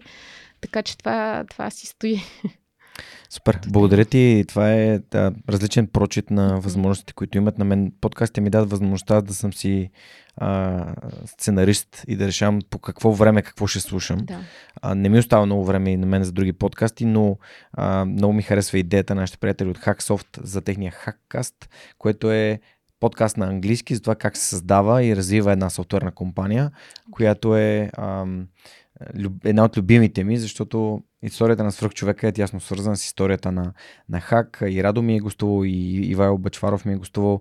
Теди, която е една от най-активните а, хора в общността на свръхчовека, която винаги ми помага живите събития, а, ми беше написала съобщение, като каза за Ирландия, а, че е попаднал в Хак благодарение на разговора с Радо, който е 115 епизод. Писал му е, че иска да стане част от маркетинг екипа. А, по това време Тони Йорданова, която сега е маркетинг директор на Childish, беше в Hacksoft и така покрай това познанство и този епизод с Радо, Теди се върна и започна работа oh, в Hack преди много години и сега имаме официално партньорство между двете организации. Ако се интересувате от това как се създава софтуерна компания искате някой, който е извървял пътя да ви разкаже, Hackcast е мястото, където може да научите повече, така че благодарим, че, че ни подкрепят. Връщам се на книгите, защото сега трябваше да ти подаря една турба ключове, книгата на Цончо Родев, която ще ти подаря след епизода, защото не съм ми подготвил тук до мен. А, и да ти кажа, че издадохме другата му книга, която се нарича Изпитание.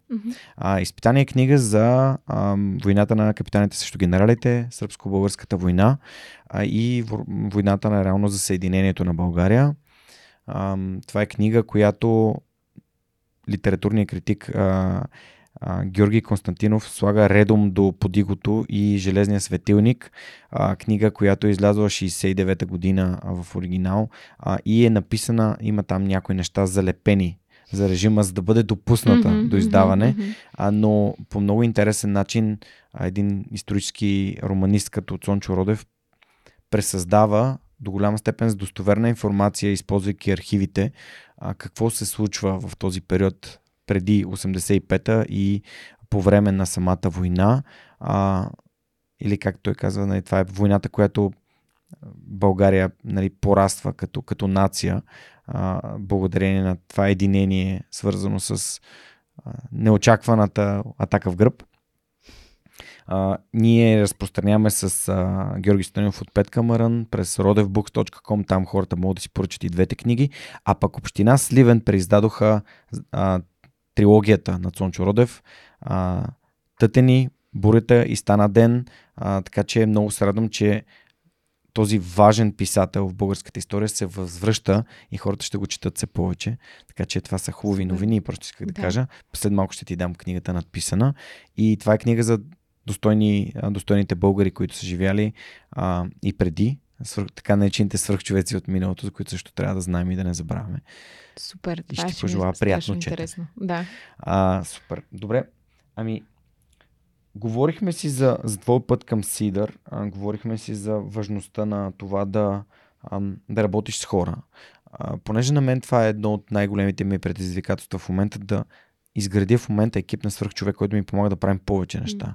Тъй като покрай подкаста сега се появяват други проекти, живи събития, обикаляне на училищата, а, появяват се всякакви идеи за това как подкаст да прави повече, защото децата в гимназиален клас и не само имат нужда от това да виждат добрия пример, да знаят за добрия пример, студентите също.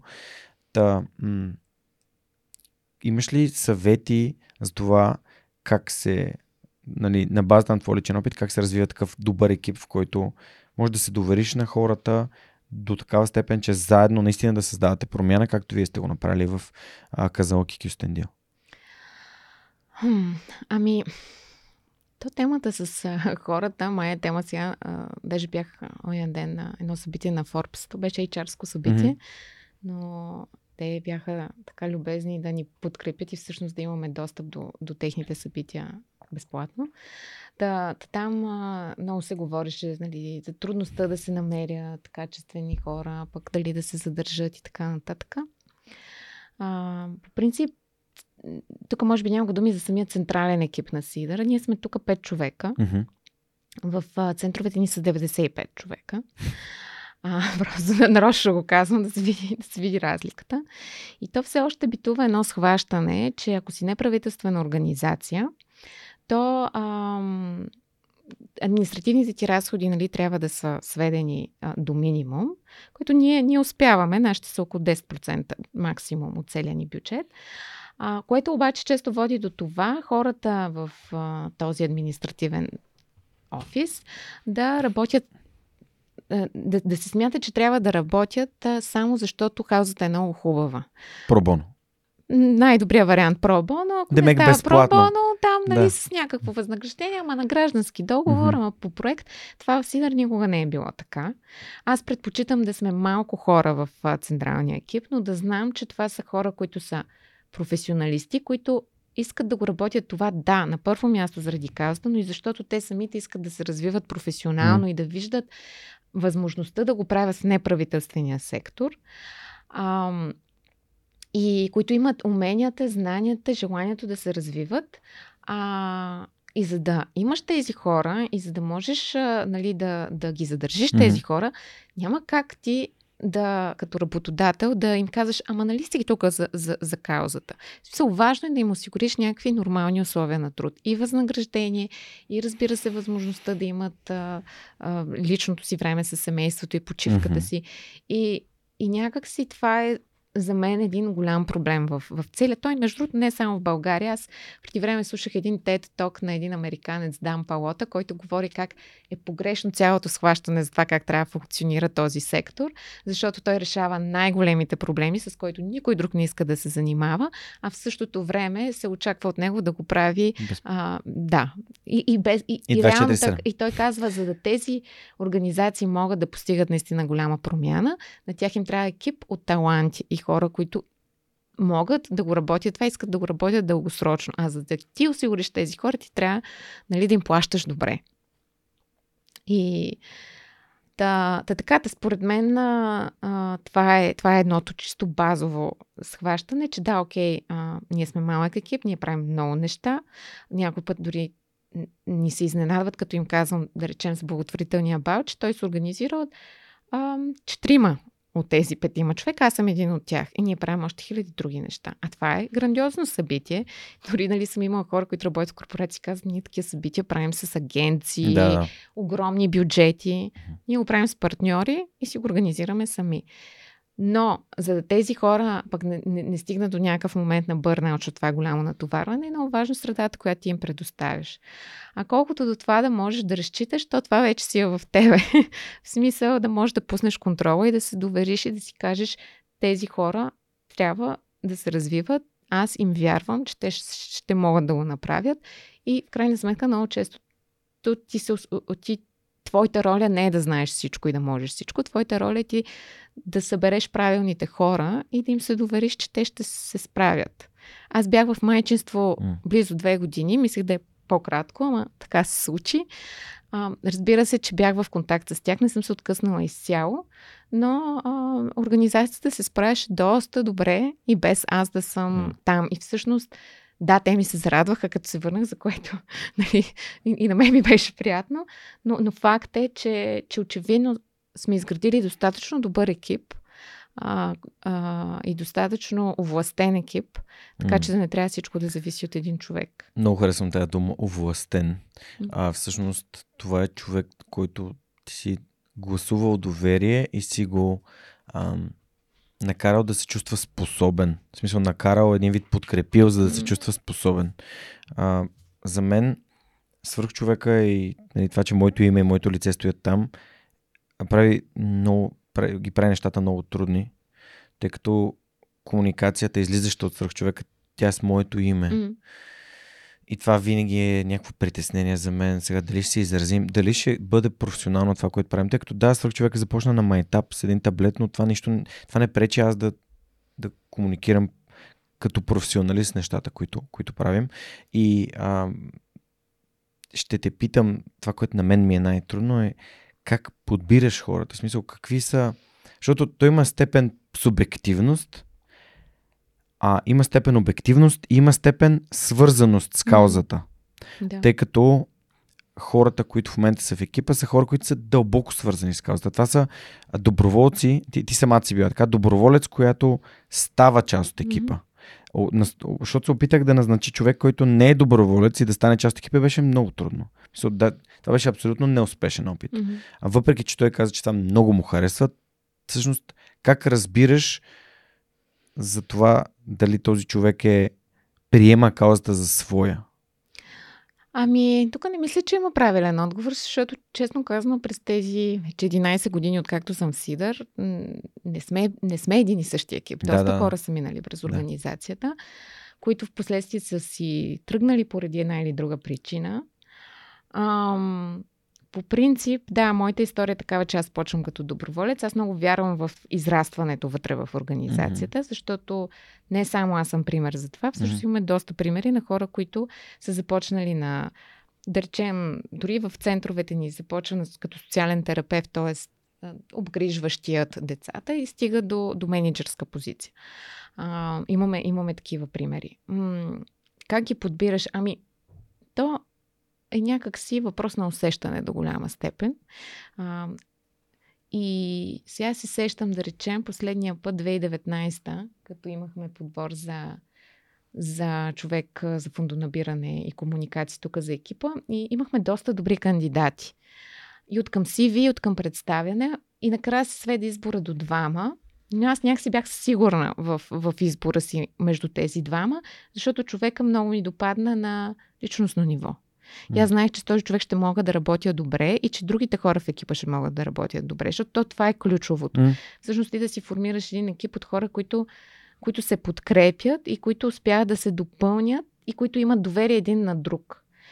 А, имаме случай сега с а, на момиче, което беше започнало като стажантка при нас 2015-2016 някъде. Впоследствие Последствие, тя беше още студентка тогава, в последствие а, мина на половин работен ден, след това на цял работен mm-hmm. ден. 2019 каза, аз искам да замина в чужбина и да уча малко mm-hmm. там mm-hmm. и се наложи да се разделим. Тя замина за чужбина, ние си наехме нали, друг човек. Върна се тук, съответно ние нямахме вече отворени позиции. Тя започва в, в корпоративния свят. И сега наскоро се видяхме и тя каза, ти търсиш ли човек за екипа? И аз казах, бе, всъщност, да, имаме нужда от още един човек. И тя каза, имаме предвид, аз искам да се върна. И аз това изобщо, изобщо не го очаквах, защото вече минало близо 4 години тя на хубава позиция в, а, в корпоративна, нали, в голяма корпорация каза, искам да се върна и вярвам, че това, което съм научила, нали, много, много ще, ще, помогне, ще помогне на Сидър. И си направихме там един разговор. Аз си говорих с екипа, вие какво мислите, mm-hmm. защото това ми беше най-важно. Те казаха супер много искаме Алекс да се върне и Алекс вече си е обратно при нас, тук от няколко месеца. Така че, абе, процес е, не става веднага. И, и аз лично смятам, че тези личностните качества са, са най-важни. Не толкова какво е завършил човека, mm. къде е, ами наистина да, да ти допадне на тебе като човек. И да може да работите заедно. Някой пита Ваня, защото тя много говори за това колко е важен екипа, за да изгради всичко, което правиш. Ти казваш същото.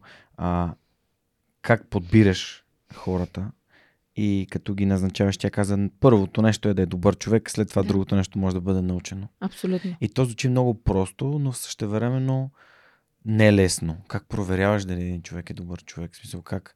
И нали, то е много...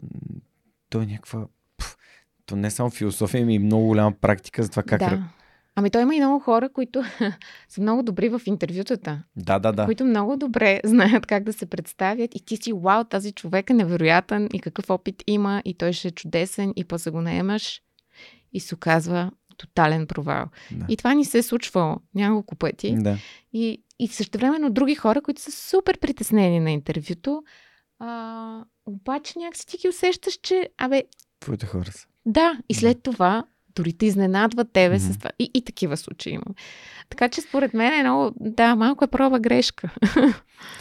Преди, може би, две или три години повече, а, мой колега от, от, от Lift to Lift ми беше подарил една книга за Алекс Фъргюсен и лидерството. И как а, този лидер на всички лидери сред футболните треньори изградил колектива на Манчестър Юнайтед от един да. посредствен абсолютно посредствен отбор през а, а, края на 80-те и началото на 90-те до един абсолютен хегемон а, в Европа за дълъг период от време. И първото му правило е а, инвестирай в млад талант. когато започвах свърх човека, като вече разбирах, че сам не мога да съм one man show, си казах, кое ми е по-важно? Някой да е някакъв абсолютен професионалист това, което прави и аз да не мога да му платя нали, нищо, което да е справедливо на неговите умения или някой, който има желанието и а, старанието и, и, и гори в това, което правим и иска, иска да бъде принадлеж, иска да усеща принадлежност към него. И си казах, attitude before skills. Нали? Абсолютно. В смисъл, може да имаш абсолютно базово ниво на умения, но ако имаш правилната нагласа, то развитието, свръх човека може да яде развитието, защото ти ще имаш практиката, ще имаш срещите с хората и така. И това до сега ми е помагало и не знам защо понякога тръгвам да взимам решение на базата на други неща и, и разбирам, че това пак. И, и се връщам на това. Това не е правилният подход. И сега, като прочетох това на Алекс Фъргюсен, това е първото правило, как, нали, примерно, инвестира в хора като Райан Гикс още преди да, нали, да, да покажат потенциала си и Роналдо и така нататък. Та, да, просто ви изпращам малко тема за размисъл. Инвестирайте в нагласата на тези хора, а не в уменията им.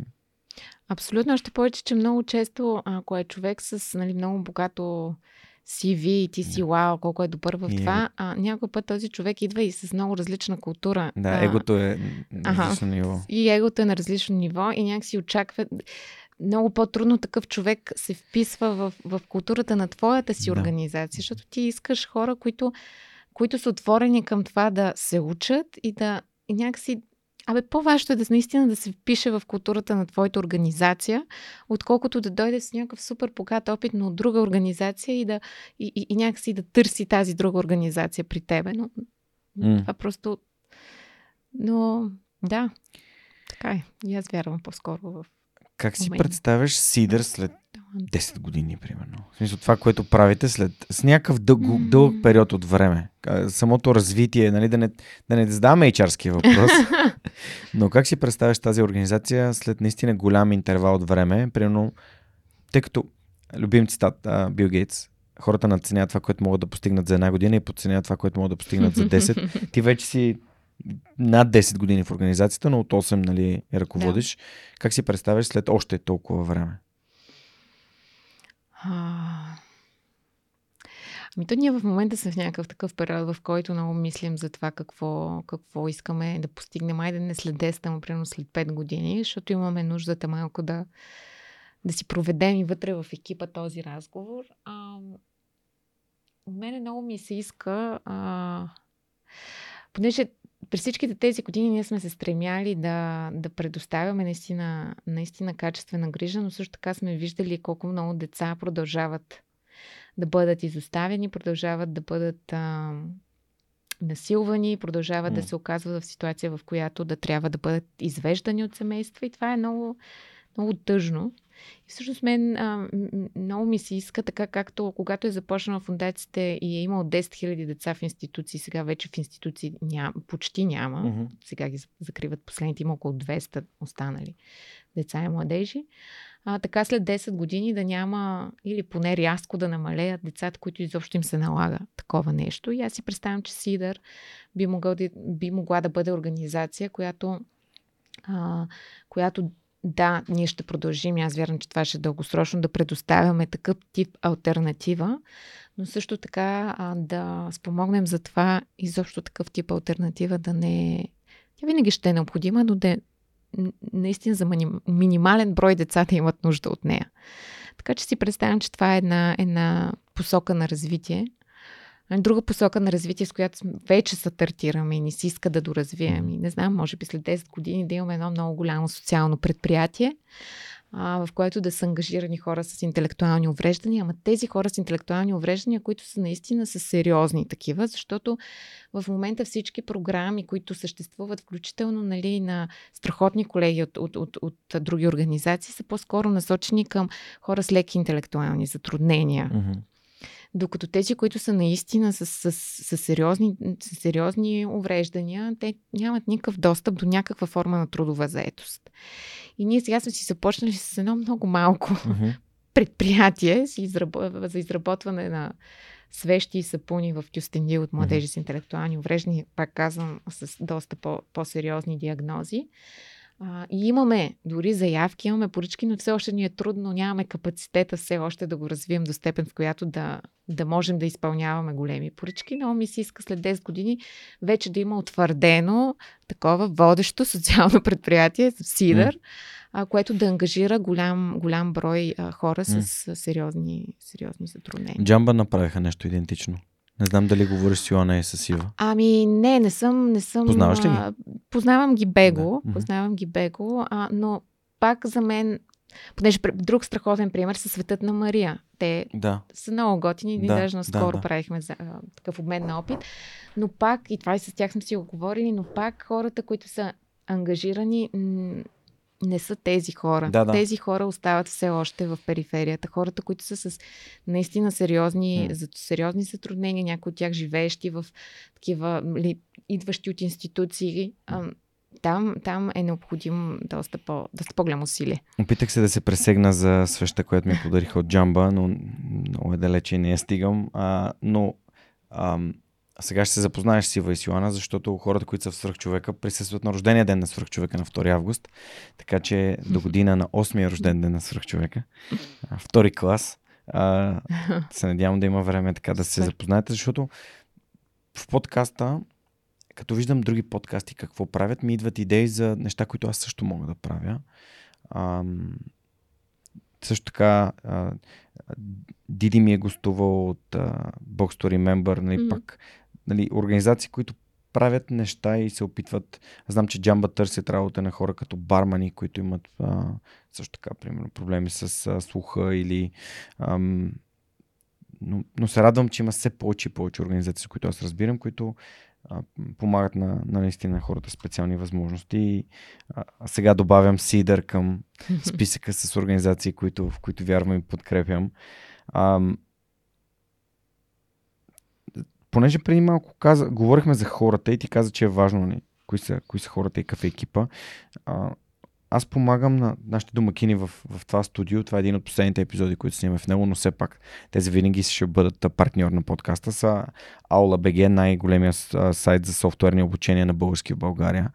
А, дали мислиш, че някой от ам, децата или младежите в домовете биха имали нужда от обучение по конкретен софтуер, защото все повече и повече навлизаме в технологичното време, mm. в което технологичните ти умения, дигиталните ти умения са важни и те могат да, а, да създават, а, създават стойност за другите. Пример ти давам. От около 6 месеца имам поне 4 имейла на подозирам, че са младежи, които правят видеа в TikTok, които искат да ми правят видеята в TikTok за свръхчовек. А това е нещо, което нали, на телефон също е възможно да бъде направено. Та, има ли софтуери, които според теб тези нали, младежи а, биха могли да използват, които са без затруднения, разбира се, но може би и другите, защо не? О, да, със сигурност те всичките са в... А, те, имат и телефони, mm. имат и, както всички останали тинейджери, даже разбират доста повече от мене, със сигурност. А, така че да, да, не мисля, че е по-различно. В смисъл не мисля, че когато са в някакъв вид неравностойно положение, mm. е по-различно, отколкото да. всички останали. И, и при всички положения такъв тип... А, обучения биха, биха били полезни за тях, защото те вече са в а, а, в интернет и за тях така или иначе това е нещо, което те, те са от това поколение, което не, не е по-различно е това, което искам да кажа. Mm-hmm. Дали, дали са с, някакви поради някаква причина в альтернативна грижа, извън семействата си в неравностойно положение.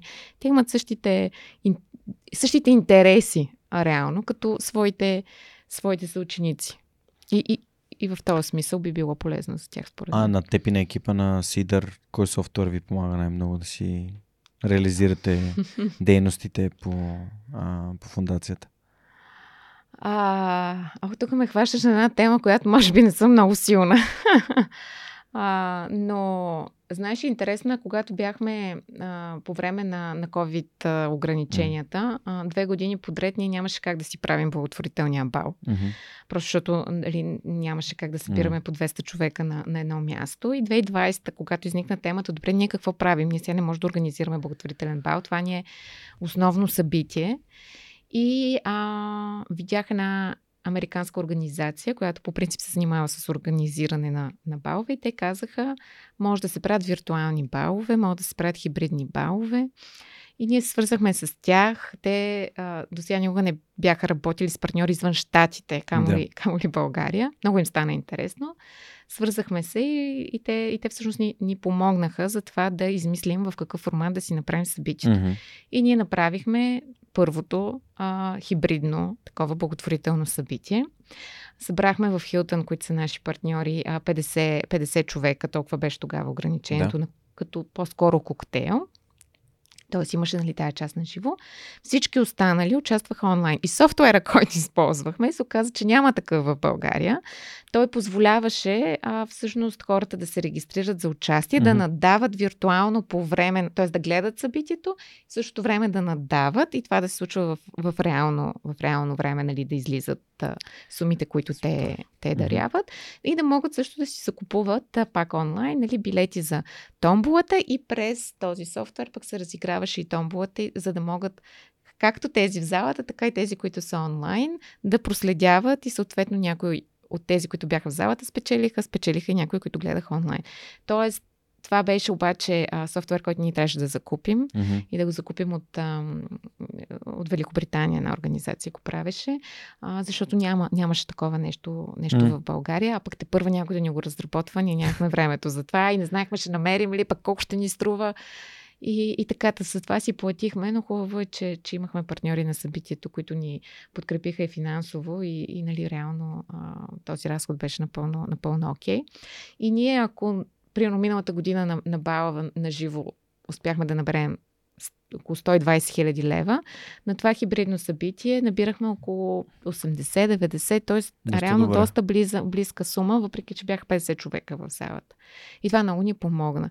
И всъщност ние си дадохме е, сметка, че то, то по време на, на, на пандемията доста хора си дадоха сметка за, да. защо а, тези технологии са ни важни, но ето, че ние успяхме много, много добре да, да работим с това за, за целите на фандрейзинга ни.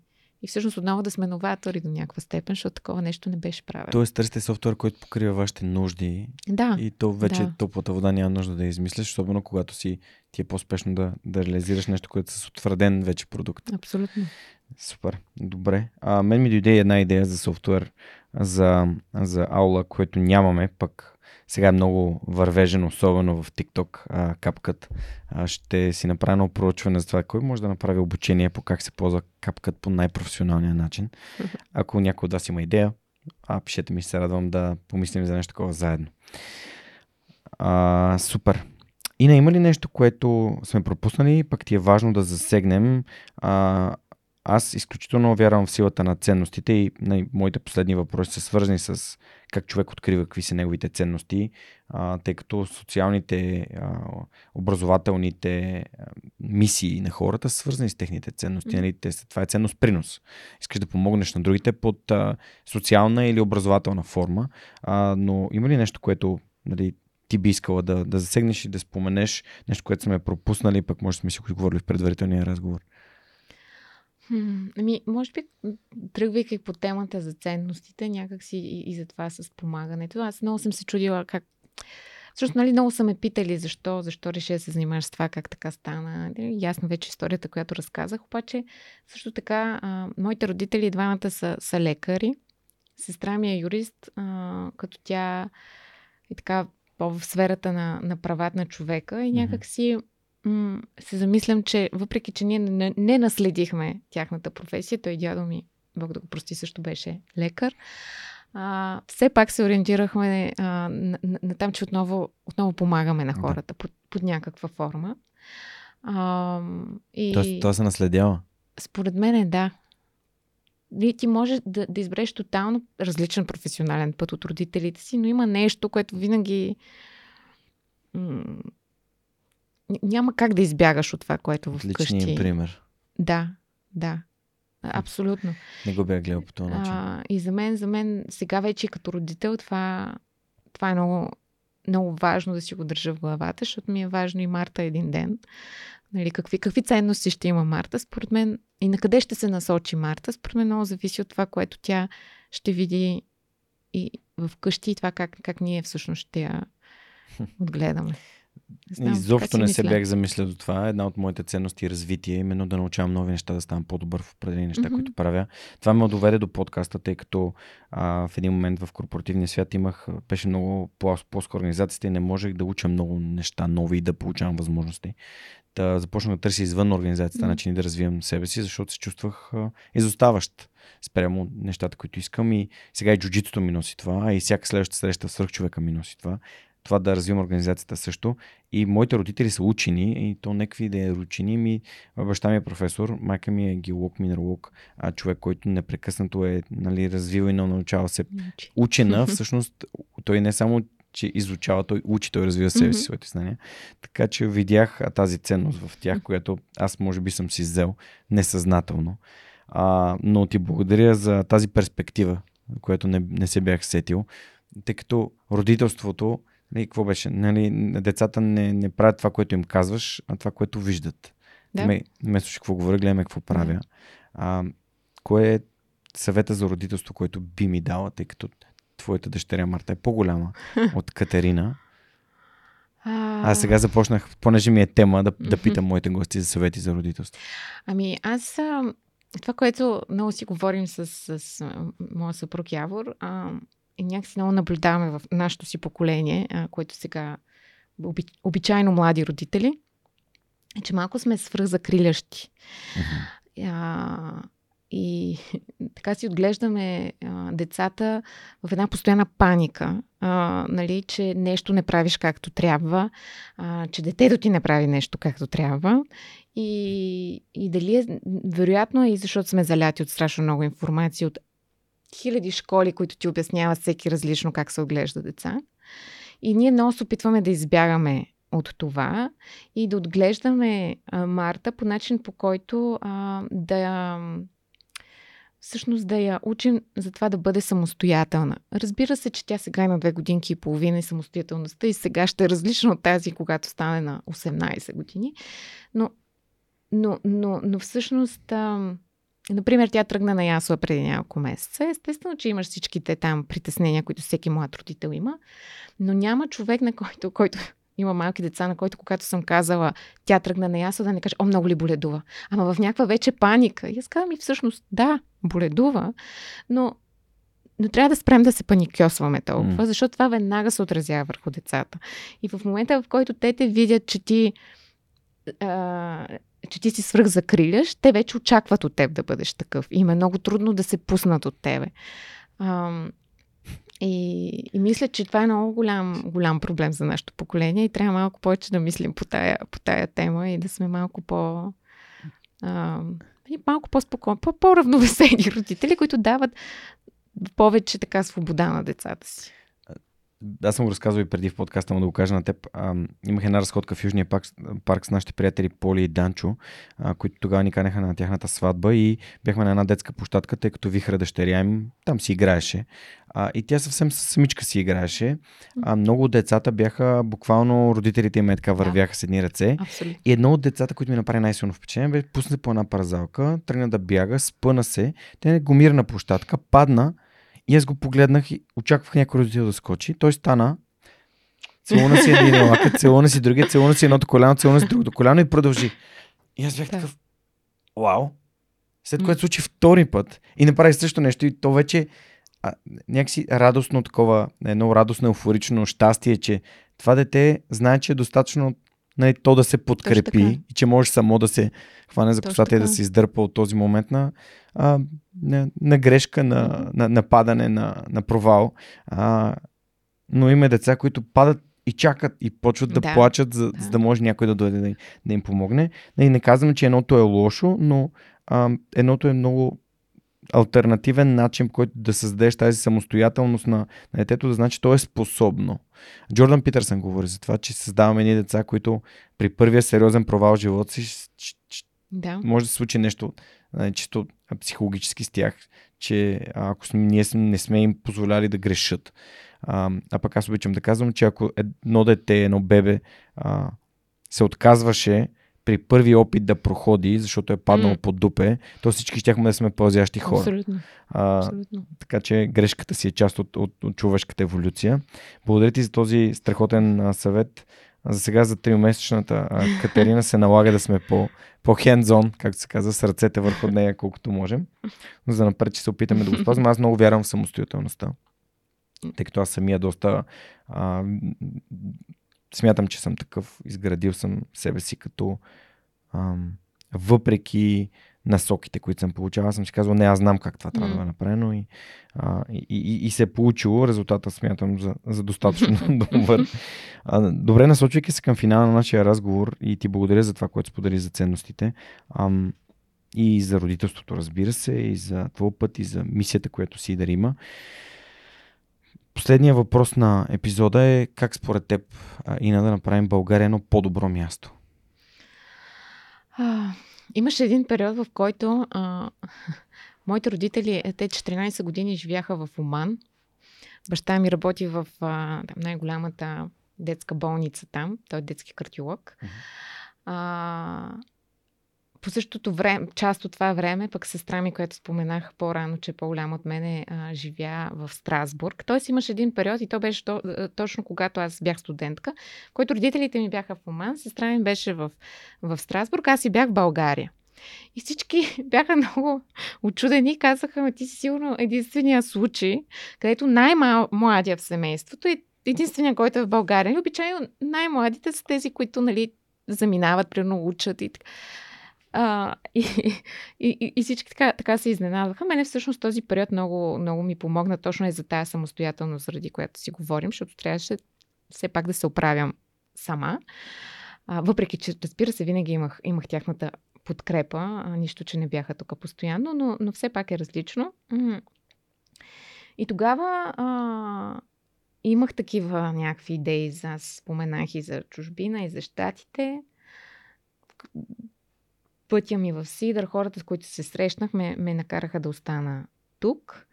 Сега, вече имайки дете, също този въпрос от време на време излиза в къщи. Всъщност, правилно ли е това решение да останем в България? Не трябва ли всъщност и ние да отидем някъде? Не се ли живее по-добре в чужбина? Няма ли Марта там да, да израсне в по-добра среда? Стои си въпроса. Но, но, но аз тази кръчка не мисля, че някога ще мога да я направя и бих я направила. А, защото тук наистина има, има много възможности. И ако намериш правилните хора, а, може да постигнеш много повече, отколкото според мен отивайки в, отивайки в чужбина. Защото аз имам приятели в чужбина, които живеят много добре, разбира се, но, но, но, но нямат този достъп до, дори ако погледнем в момента хората, които са, които управляват, които много от тях, това са млади хора, млади хора, които вероятно нямаха да имат този достъп до, до, до това ниво в, в една друга държава. И, и, и ми се струва, че, че това го прави смислено. И че да, а, ние много пъти си мислим, че живеем в балон. Може би това не е точно така, защото аз имам досеки до хора, нали, ето и в Кюстендиго и в Казанък, ми има страхотни хора. Mm. Има хора, които те може да са в много по-различен нали, бекграунд от тебе, може, но всъщност, но всъщност са страхотни хора. И ако повече ги търсим и повече ги приобщаваме тези хора, т.е. не се делим на тук един балон в София, пък там у нези хора, дето те нали, гласуват за еди кого си, може би, може би тогава ще, ще, ще, ще се случи някаква промяна. И другото е, че според мен и се надявам да намерим и ей тези хора, за които пък по-рано говорих, с едно малко по-държавническо мислене и говорене. Mm. Нали, аз споменах кого обичам да слушам, да, да говори. За мен тези хора все още не ги, не ги, не ги разпознавам. Добре, може, тази... би, може би ще, ще, ще стигнем и до там. Тази класа изисква ли опит? Как се развива тази класа на говорене, на формиране на мисълта? Според мен изисква. Според мен изисква опит, да. Но то, то, този опит, той се струпа този опит. Mm. Изисква опит. Изисква познание на, на някакви процеси, които са случили mm. преди това. А, четене на някакви книги. Изисква. Но имаш ли, имаш ли желанието? Със сигурност може.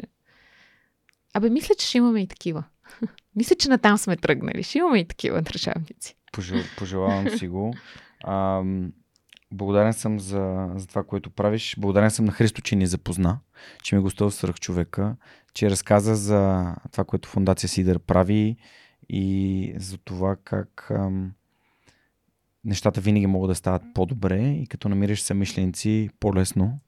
А, ако свърх човека може да бъде полезен, ще се радвам да, да пишеш, да имаш ми телефона. Бих се включил с удоволствие в това, което правите в каузите, за да може да се, нали, да се разпространява тази подкрепа.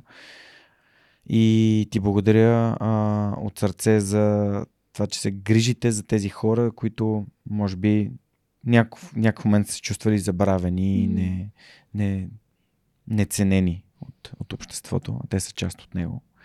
А, просто съм нали, бездумен за това как един човек на 25 години може да поеме тази толкова смело капитанското място на този важен кораб. И ти благодаря, Ина. Много благодаря и аз. А, уважаеми приятели, на гости им беше Александрина Димитрова, изпълнителен директор на фундация Сидър. Един много емоционален, силен разговор, свързан с доброто в хората а, и с техните домове в Казанлък и в Кюстендил.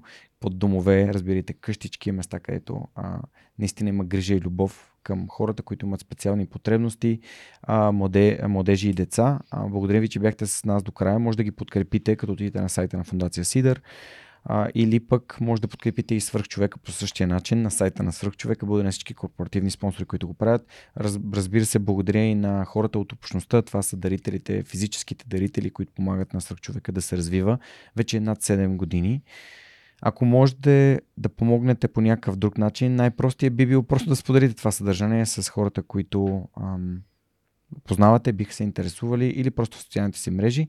Това беше всичко от нас и този епизод на Свръхчовекът. Знаете, следващия вторник Свръхчовекът ще продължи да разказва истории, които вдъхновяват. До тогава!